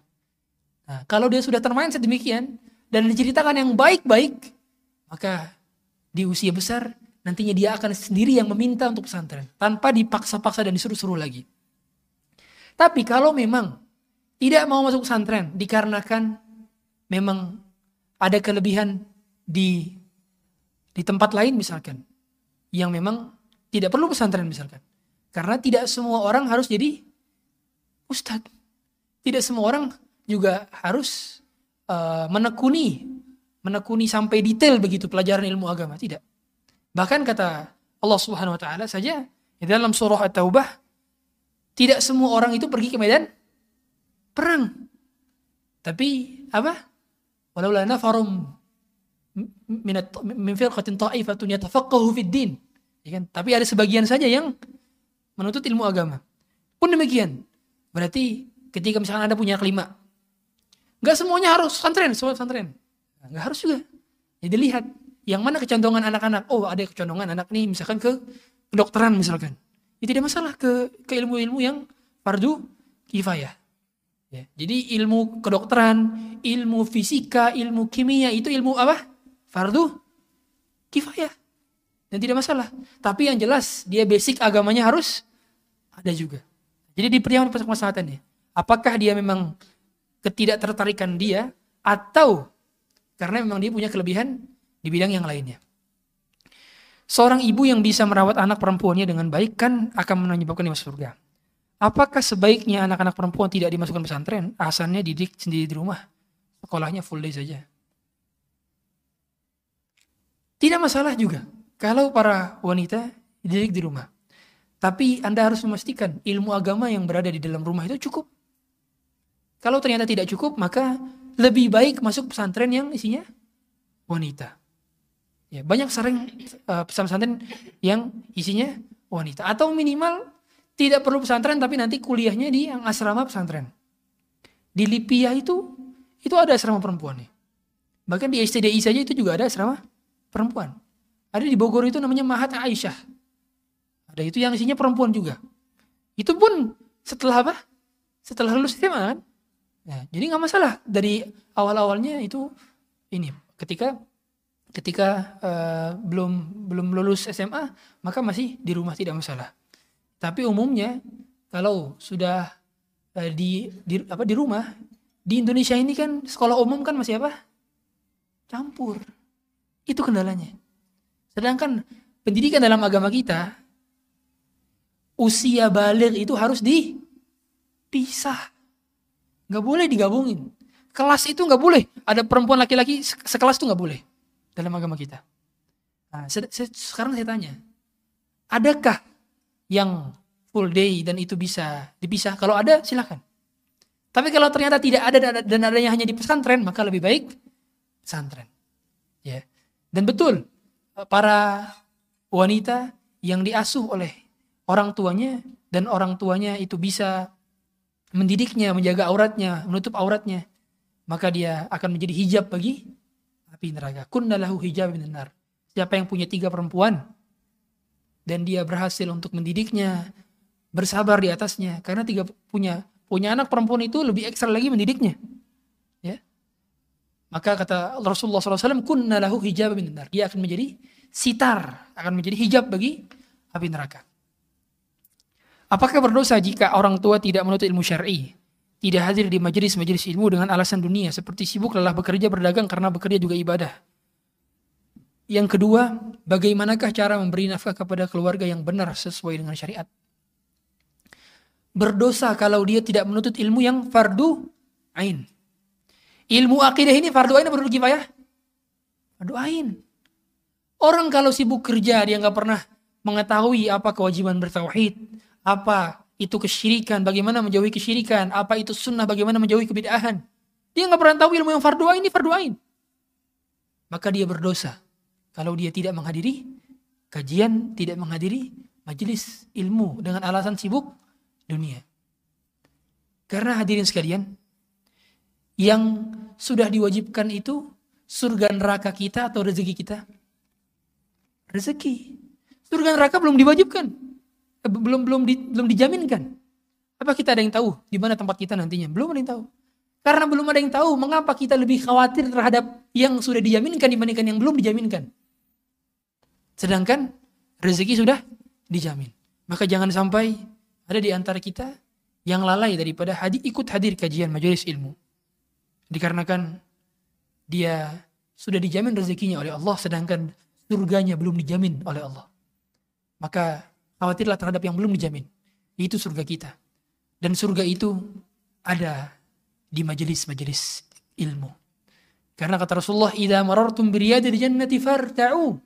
Kalau kalian melewati taman-taman surga, maka hendaknya singgahlah. Karena ini teman-teman surga. Surga dunia sebelum surga betulan. Yang kedua, bagaimana cara memberi nafkah kepada keluarga yang benar sesuai dengan syariat? Pertama, memberi nafkah kepada anak sesuai dengan kebutuhan anak. Memberi nafkah kepada orang tua sesuai dengan kebutuhan orang tua. Tapi memberi nafkah kepada istri sesuai dengan lifestyle suami. Iya. Jadi contoh, Suami gajinya 100 juta. Yang amin berarti gajinya belum segitu ya. ya, gaji 100 juta. Kemudian anak nafkahnya 10 juta. Orang tua nafkahnya 10 juta juga. Istri kebutuhannya 10 juta. Tapi dalam hal ini nafkah istri itu ngikut lifestyle-nya suami. Tidak sama dari segi kebutuhan. Tapi ingat, patokannya adalah apa? Kemampuan suami. Jadi ngikut lifestyle suami tapi juga ikut apa? Kemampuan suami. Jadi kata Allah Subhanahu wa taala, "Yunfiq dzu min sa'ati." Ya. Agar orang yang punya kemampuan menginfakkan sesuai dengan kemampuannya. Berarti apa? Jangan sampai para istri, anak menuntut nafkahnya melebihi kemampuan suami atau melebihi kemampuan ayahnya. Tidak boleh. Sehingga kalau suaminya gajinya 5 juta UMR, UMR Cikarang ya 5 juta.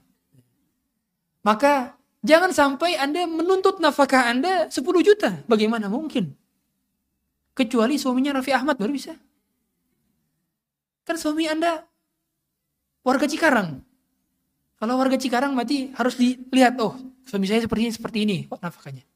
Dan para suami tidak boleh pelit dalam memberikan nafkah. Dan nafkah-nafkah itu adalah segala macam kebutuhan primer yang dibutuhkan oleh istri sekaligus kebutuhan oleh anak.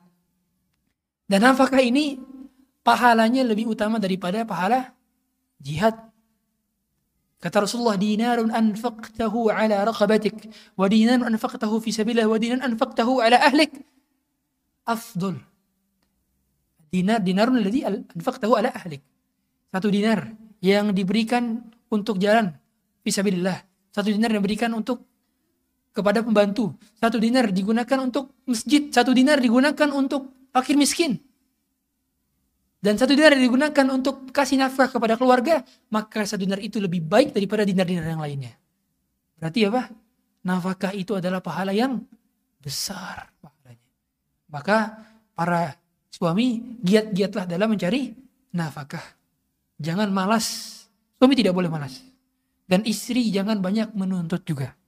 Ya, jangan banyak menuntut sehingga fokus kepada kewajiban maka Allah akan cukupkan.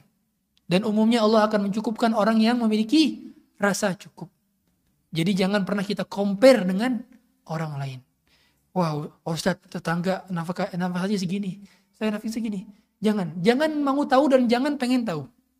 Karena kebanyakan di antara kita penyebab kebanyakan tidak bersyukur apa? Karena banyak tahu kenikmatan orang lain. Coba kita tutup mata dari kenikmatan orang lain. Tutup mata. Dan kalau kita melihat kenikmatan orang lain, ya Allah semoga tambahkan kenikmatan dia. Ya Allah berilah keberkahan pada hartanya. Selesai. Akan tenang hati kita. Dan kebanyakan yang menyebabkan kita gundah gulana setiap hari adalah mengetahui aib orang lain.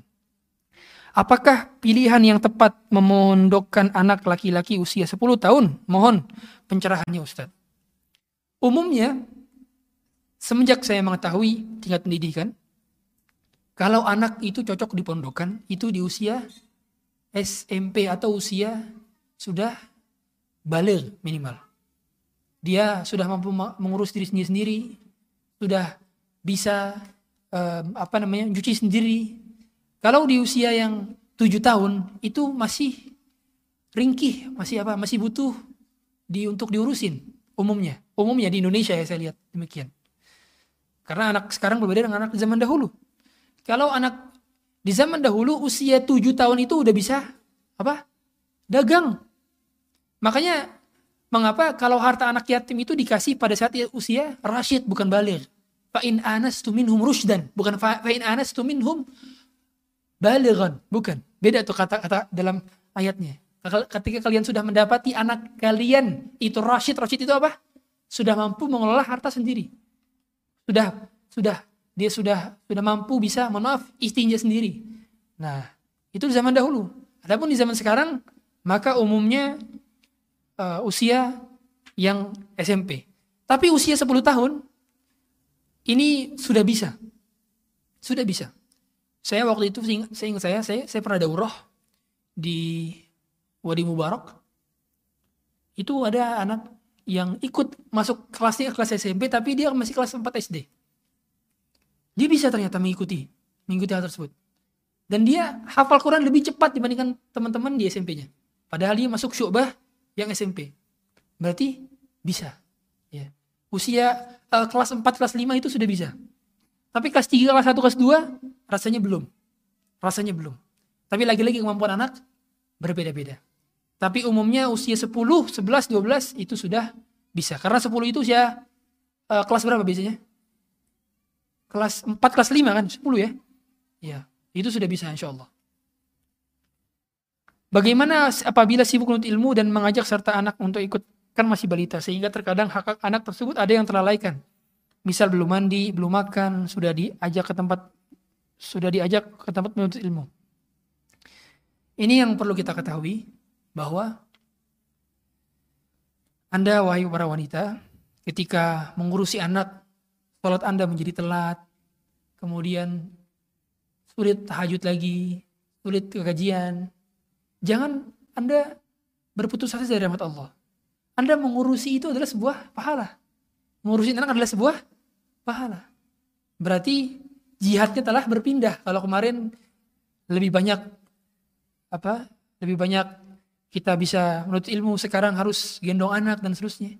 Jangan dia jangan sebagai beban. Justru itu adalah sebuah buah pahala juga. Gitu ya. Hanya saja berbeda pahalanya. Jadi eh, jangan berputus dan jangan sedih. Kalau kita sekarang sulit untuk menuntut ilmu karena sudah punya anak, sulit untuk sholat malam lagi karena harus gendong anak, jangan jangan sedih. Karena kaidah dalam agama kita apa? Fattaqullaha mastata'tum. Bertakwalah semampu kalian. Kalau sekarang hanya bisa dua rakaat saja sholat tahajudnya karena ditinggal sedikit anak nangis, maka itu merupakan bagian daripada berpahala juga mengurusi anak menggendong anak. Jadi wahai ibunda, anda menggendong anak, memandikan, memandikan anak, mohon maaf, menceboki anak itu adalah sebuah pahala yang tidak ternilai harganya. Jangan pernah bersedih. Jangan pernah bersedih. Kalau hanya mampu misalkan hanya dengan bisa ikut kajian online saja, maka tidak masalah. Tidak masalah. Selama masih sempat menyempatkan. Ya. Tapi secara umum kalau kita mampu bisa untuk bisa menghadiri, maka itu lebih baik. Lebih baik. Tapi kalau ini maka lebih baik tunaikan hak anak-anak terdahulu ya. Mandiin dulu, kasih makan dulu. Karena ini fardu apa? Fardu ain. Sedangkan umumnya kalau Anda sudah menuntut ilmu, umumnya ilmu yang Anda dapatkan adalah fardu kifayah. Jangan sampai anak jadi ter uh, apa? terlalaikan, dia nggak mandi, ingusnya cemong-cemong, berkerak lagi di pipinya. Nah. Makanya uh, sebelum berangkat minimal dimandikan dahulu anaknya dan dikasih makan. Bagaimana hukum menyolokkan anak di sekolah full day? Apakah kita berdosa merenggut waktunya, waktu mainnya yang habis hanya di sekolah? Apabila ada maslahatnya, maka Allah alam tidak ada keharaman. Dan di sekolah pun pada dasarnya juga ada permainan kan? Ada permainan. Imam Nawawi itu berapa kali Imam sehari semalam menuntut ilmu? 12 mata pelajaran. Imam Nawawi. Jadi Imam Nawawi itu habis ke guru ini ke guru lain, guru lain, guru lain terus 12 pelajaran. Berarti apa? Berarti sekolahnya Imam Nawawi full day apa? Apa part day? Full day kan? 12 pelajaran sehari semalam. Berarti full day. Dari pagi sampai malam. Berarti full day. Berarti sekolahnya para ulama itu full day berarti kan? Tetapi tergantung. Kalau usianya memang usia yang masih uh, butuh main, maka sebaiknya waktu sekolah tidak terlalu banyak. Kalau usia-usia main, usia main tuh usia TK, lah usia main. Usia sebelum tamyiz lah, itu usia main. Tapi kalau usia sudah tamyiz, usia SD, itu rasanya bukan lagi waktunya untuk banyak main. Usia 7 tahun Bapak Ibu sekalian, itu bukan waktunya waktu dia banyak main, bukan. Tapi memang waktunya untuk banyak belajar juga. Hingga uh, waktu mainnya itu hanya menjadi waktu refreshing, tidak menjadi waktu priority. Ustadz bagaimana jika anak ingin kuliah di negara kafir, misal Jerman, Jepang? Apa hukumnya dan bagaimana sebaiknya orang tua meresponnya? Syekh Utsaimin telah menjelaskan doa habit bolehnya kita berkunjung ke negara kafir. Yang pertama, ada hajat atau kebutuhan. Dari sisi menuntut ilmu ilmu yang tidak ada di negara muslim. Atau yang kedua, berobat. Atau yang ketiga, dakwah. Sehingga Bapak Ibu sekalian, hukumnya haram mengunjungi negara kafir kalau hanya sekedar jalan-jalan. Bahasa apa kita apa? Staycation. Holiday. Nah, itu tidak boleh. Ke Jepang misalkan pengen dapat autumnnya dan itu nggak ada keperluan untuk berobat, nggak ada keperluan untuk belajar ilmu yang tidak ada di negara kita, dan nggak ada juga keperluan untuk dakwah. Dia nggak bisa dakwah misalkan. Maka tidak boleh hukumnya dia jalan-jalan ke negara kafir. Kemudian yang kedua, dia harus bisa membentengi diri dari syubhat pemikiran di sana. Sehingga apa syaratnya? Ilmu fardu ainnya harus beres. Imannya sudah kuat. Tidak boleh orang dia pergi ke negara kafir untuk belajar ilmu-ilmu yang umum tadi dan yang tidak ada di negara muslim. Tapi kalau ilmunya masih ada di masih ada di Arab Saudi, masih ada di Indonesia, masih ada di Malaysia, masih ada di Turki, Turki itu negara, negara muslim ya. Maka tidak boleh uh, kita menuntut ilmu di umum di negara kafir. Maka yang menjadi syarat keduanya adalah harus bisa membentengi diri dari syahwat dan syubhat. Dua. Syahwat dan syubhat. Kalau kedua ini tidak bisa dipenuhi, maka tidak boleh hukumnya dia tetap pergi ke negara kafir. Bagaimana cara menasihatinya Ustadz? Cara menasihati adalah dengan memberi memberi alternatif. Kamu gak usah jauh-jauh. Kalau mau belajar ilmu umum itu ilmu umum justru bagusnya juga banyak di Indonesia kok. Dokteran misalnya. Bapak Ibu sekalian, kalau dilihat-lihat, saya pernah ngobrol dengan banyak dokter. Katanya emang kalau orang mau jadi dokter di Indonesia, umumnya itu yang diterima adalah dokter lulusan mana? Lulusan Indonesia juga. Bukan dokter lulusan luar negeri. Kalau dia mau ngambil konsultan, dia mau ngambil um, spesialisasinya baru itu di luar negeri itu baru masih bisa. Tapi kalau pendidikan dasar nih justru paling bagus di mana? Di Indonesia. Saya pernah ngomong. Makanya lulusan yang banyak di praktek di RSCM lulusan mana? UI. Bukan lulusan luar negeri. Coba cari Bapak Ibu dokter yang lulusan luar negeri. Jarang pasti kan? Bapak Ibu coba ke rumah sakit rumah sakit. Adakah dokter lulusan luar negeri? Jarang sekali. Berarti apa? Kalau ilmu-ilmu beberapa ilmu umum itu masih bagus di dalam negeri. Apalagi misalkan antum mau jadi lawyer, ilmu hukum misalnya. Hukum itu justru yang paling bagus di mana? Yang kalau kalau mau belajar ilmu hukum untuk menjadi spesialisasi lawyer di mana? Indonesia. Ada sebagian ilmu-ilmu demikian. Maka kalau ilmu-ilmu yang masih bisa didapati di negara sendiri, maka lebih baik di negara sendiri. Tapi kalau ilmu agama, baik-baik ilmu agama di mana? di tempatnya para ulama. Ya, di Madinah, di Saudi. Kalau nggak sempat ke sana misalkan di di Indonesia ya, di Libya atau di STDI, itu masih bisa untuk dijadikan alternatif. Ustadz saya tahun ini jadwal memasukkan anak pesantren. Ana berniat ke pesantren yang fokus pelajaran ilmu syar'i. Namun suami Ana ingin ke reguler. Di pesantren ilmu syar'i tersebut kebanyakan guru-guru ulama kabair, ulama kabir mungkin ya. Ini khobair sana. Di sana. Tapi suami atas masukan temannya pengen ke pesantren mahal yang ilmu reguler. Katanya jangan di sana, di sana paket C nggak ada pelajaran reguler. Anak tidak harus jadi ustadz. Begitu masukan dari temannya. Dilihat kemampuan anaknya. Lebih condong ke mana dan lebih lebih bisa untuk diarahkan ke mana. Kalau seandainya anak tersebut memang bisa ingin dijadikan sebagai ahli ilmu, maka di pesantren yang ilmu syar'i saja. Karena umumnya sepengetahuan saya, yang saya pelajari dari teman-teman saya juga, atau saya pelajari dari diri saya pribadi, pesantren-pesantren yang ada pelajaran umumnya dan sama banyaknya dengan pelajaran syar'inya, itu ilmu syar'inya agak kurang. Karena dia pikirannya terpecah. Terpecah. Maka kalau saran saya pribadi, kalau mau fokus di ilmu syar'i, maka tidak masalah ikut paket B atau paket C. Tidak masalah. Misalkan di pas SMP-nya, maka dia fokus di hafalan Quran. Hafalan Quran. Baru pas di SMA-nya, nah, ikut pesantren yang diniyah. Dia menghafalkan hadis-hadis dan mutun-mutun. Baru pas di sekolah kuliahnya, nah, dia mempelajari kitab-kitab yang tebal-tebal. Jadi tahsilnya itu pas di SMA. Itu sebaiknya demikian. Tapi pada umumnya memang cara menasehatinya kalau tujuan-tujuannya adalah ilmu umum maka um, di tempat yang sekolah umumnya ada ijazah ijazah negerinya. Demikian. Bagaimana jika suami masih berbeda visi? Tujuannya dunia, pengen anak bisa kuliah di jurusan bagus biar dapat kerjaan bagus. Sehingga lebih memilih untuk menyekolahkan anak di sekolah negeri daripada mondok di sekolah Islam.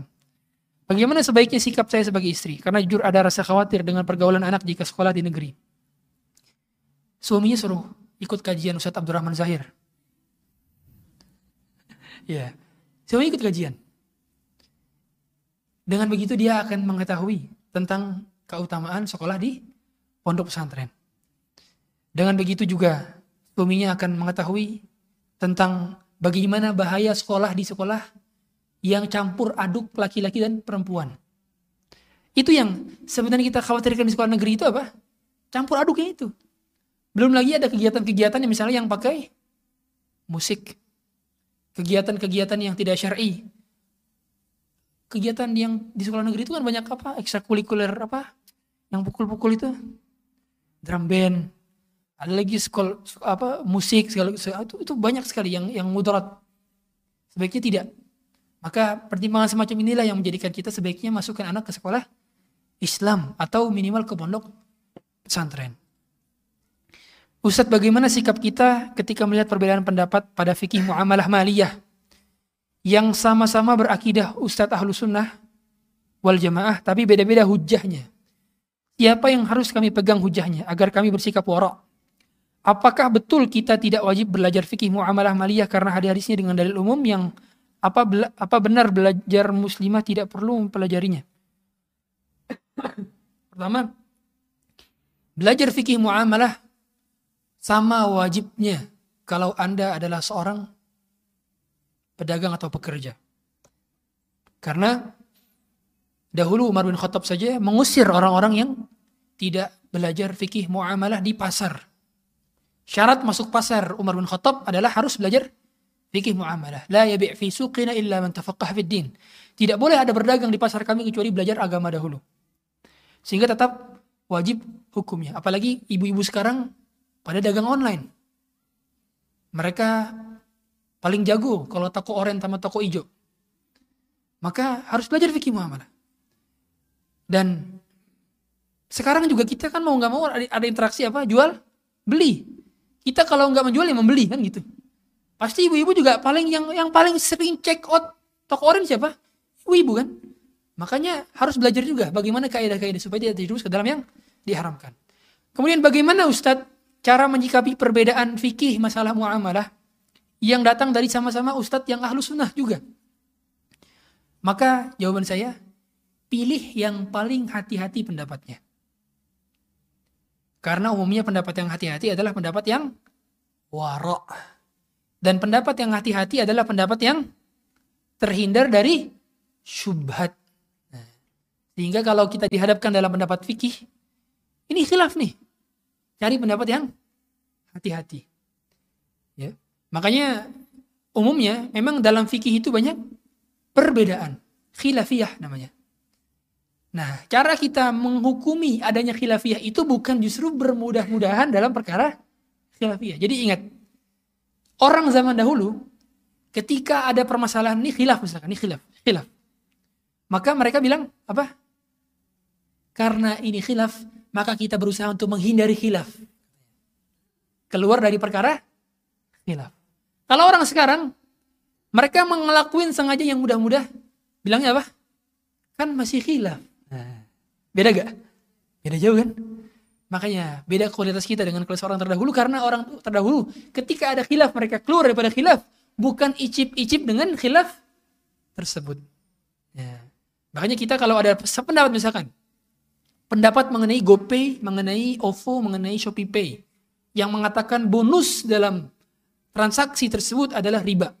Ada pendapat ulama yang mengatakan juga ini bukan riba karena itu adalah akad sorf, akad tukar menukar uang, tukar menukar fiat money ke ke uang digital atau uang elektronik.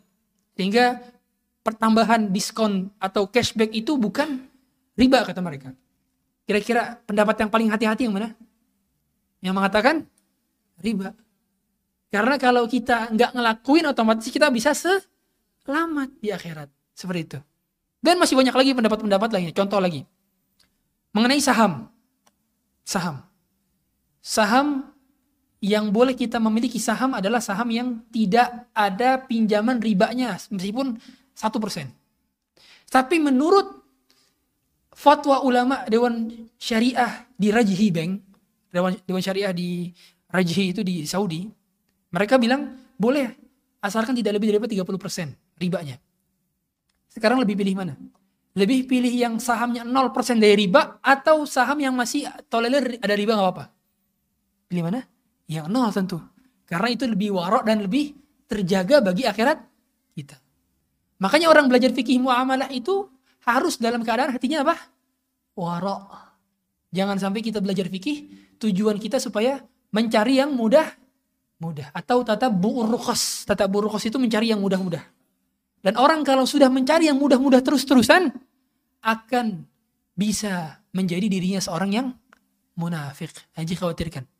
Karena sebagaimana kata para ulama, man tatabba'a bi. Siapa yang tatabbu rukhas, maka dikhawatirkan khusya an yunafaq. Dia dikhawatirkan akan menjadi orang yang munafik. Pertanyaan terakhir. Apakah yang menentukan mahar untuk anak perempuan kita itu dari pihak wanita atau dari keikhlasan pihak laki-laki. Pihak wanita boleh menentukan apa maharnya, berapa maharnya.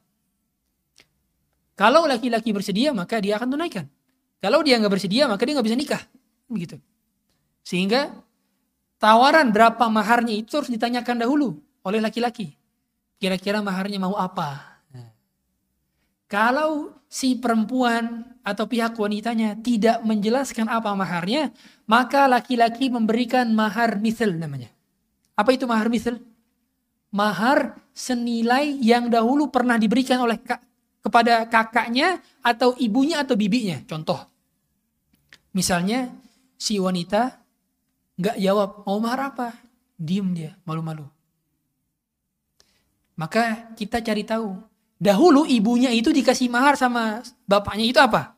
Atau bibinya dia apa maharnya? Atau kakaknya dia misalkan yang udah pernah nikah apa maharnya? Oh, ternyata maharnya satu mobil Alphard. Berarti mau nggak mau dia harus kasih satu mobil Alphard juga. Karena itu mahar misal. Nah, daripada kayak gitu, maka lebih baik nanya. Kira-kira kalau 5 gram emas boleh gak? Nah, ditanya. Oh, dia membolehkan. Ya udah 5 gram emas. Jadi ditanya dahulu. Dan sebaik-baik mahar bagi perempuan apa? Yang paling mudah. Aisaruhunna mahron. Yang paling mudah. Tapi bagi laki-laki sebaik mahar yang diberikan harus apa? Paling mahal. Nah. Iya. Jadi yang ditukar. Laki-laki berhujah dengan hujahnya wanita, wanita berhujah dengan hujahnya laki-laki. Kebalik kalau gitu. Dahulu Rasulullah SAW maharnya berapa? 200 dirham. 200 dirham. 200 dirham itu senilai 170 gram emas. Berarti kalau sekarang emas 100 emas 1 eh, juta rupiah berarti 170 juta. Maharnya Rasulullah kepada mayoritas istrinya. Jadi ada istrinya yang maharnya adalah 200 dirham.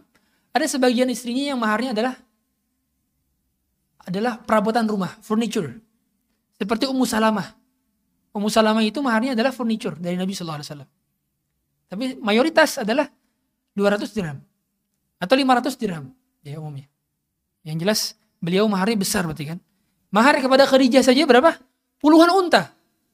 Puluhan unta beliau. Satu unta itu 30 jutaan. Berarti beliau bisa memberikan mahar itu ratusan juta. Ya. Tapi istri-istri beliau tidak banyak menuntut. Ustadz bagaimana jika memilih tidak hadir kajian karena takut demo? Memilih online saja. Suami juga melarang keluar dulu, apakah mendapatkan pahala yang sama? Insya Allah kalau ada uzur, maka insya Allah mendapatkan yang sama. Tapi tentu orang yang bereffort lebih, itulah yang akan mendapatkan pahala yang lebih besar dibandingkan yang effort uh, biasa saja. Karena agama kita ini berfokus kepada apa? Usaha, bukan kepada hasil. Jadi capeknya kita, lelahnya kita, itulah yang menentukan kualitas pahala kita. Bukan bukan hasil. Jadi seandainya Bapak Ibu setelah menurut ilmu, kok tetap bodoh, tetap tetap tetap nggak ngerti, maka tetap dapat pahala gak? Dapat pahala.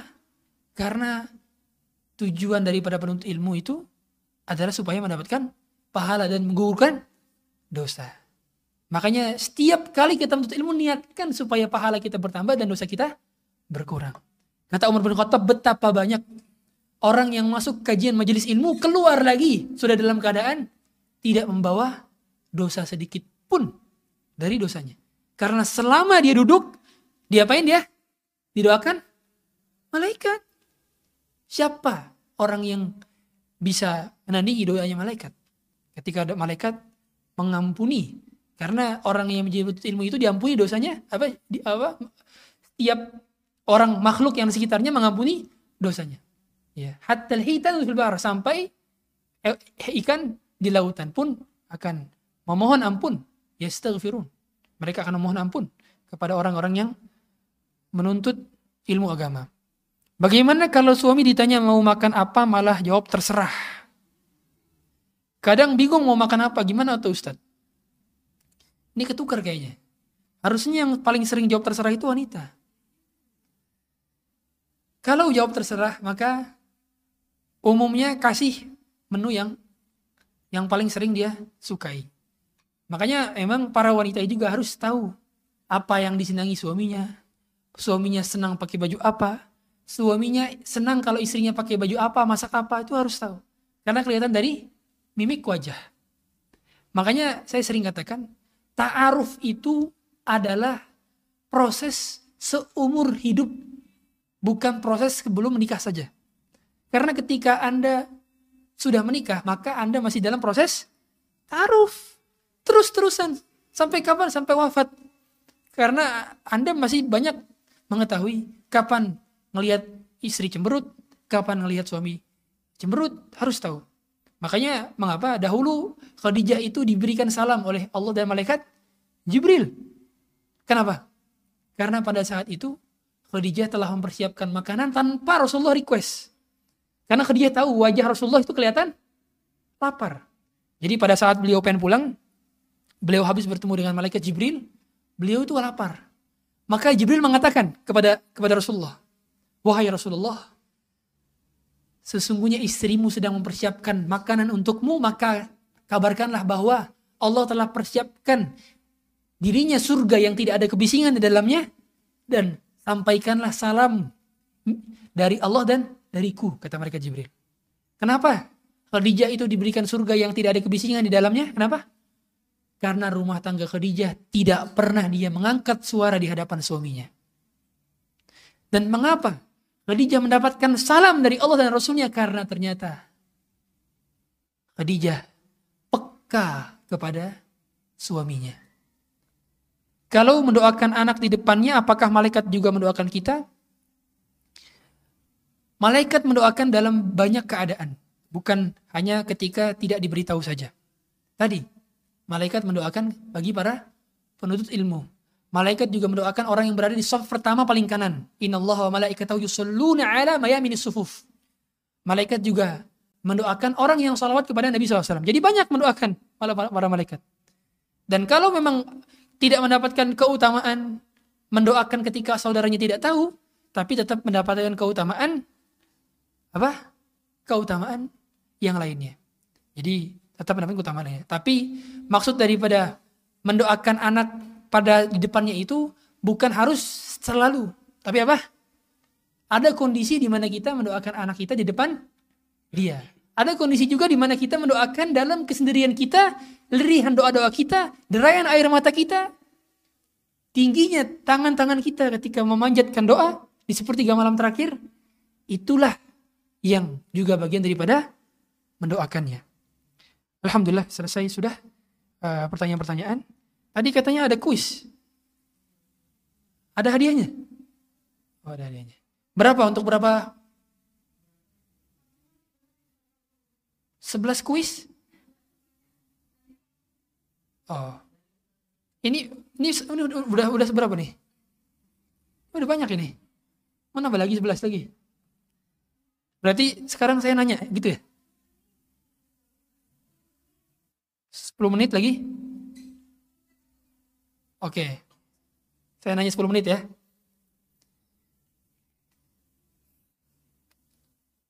Siapa murid Al-Imam Rabi'atul Ra'yi? Siapa murid Al-Imam Rabi'atul Ra'yi? Apa? Betul itu jangan benar itu. Yang dekat dapat hadiah itu. Dapat satu.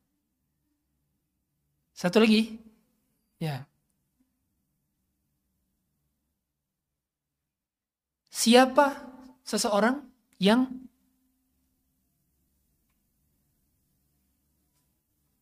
bapak dan kakeknya dijamin masuk surga oleh Rasulullah SAW. Bapak dan kakeknya dijamin masuk surga oleh Rasulullah SAW. Urwah bin Zubair, betul. Silahkan dapat hadiah. Siapa bapaknya Urwah? Zubair bin Awam. Siapa kakeknya Urwah? Abu Bakar. Dan dua-duanya mendapatkan kabar baik dari Rasulullah masuk surga tan tanpa adab, tanpa hisap. dan masuk surga. Dijamin surga intinya. Berapa lagi pertanyaannya? Hah? Oh masih banyak hadiahnya. Kalau kelebihan buat saya satu nggak apa-apa. Bercanda ya. Kemudian siapa yang menyusui Hasan Al Basri? Wah dapat dapat semua itu. Dapat semua itu. Iya. Begitu gimana kalau gitu? Baik, yang lain. Dua, dua lagi, dua lagi.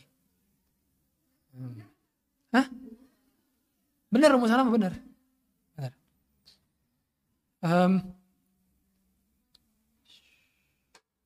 lahir di mana Imam Syafi'i? Betul. Di mana tepatnya?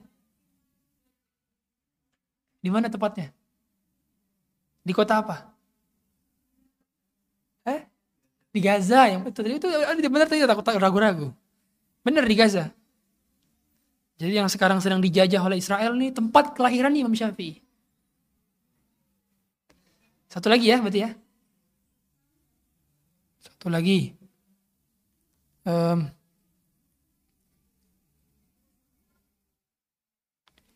siapa adik tirinya Anas bin Malik?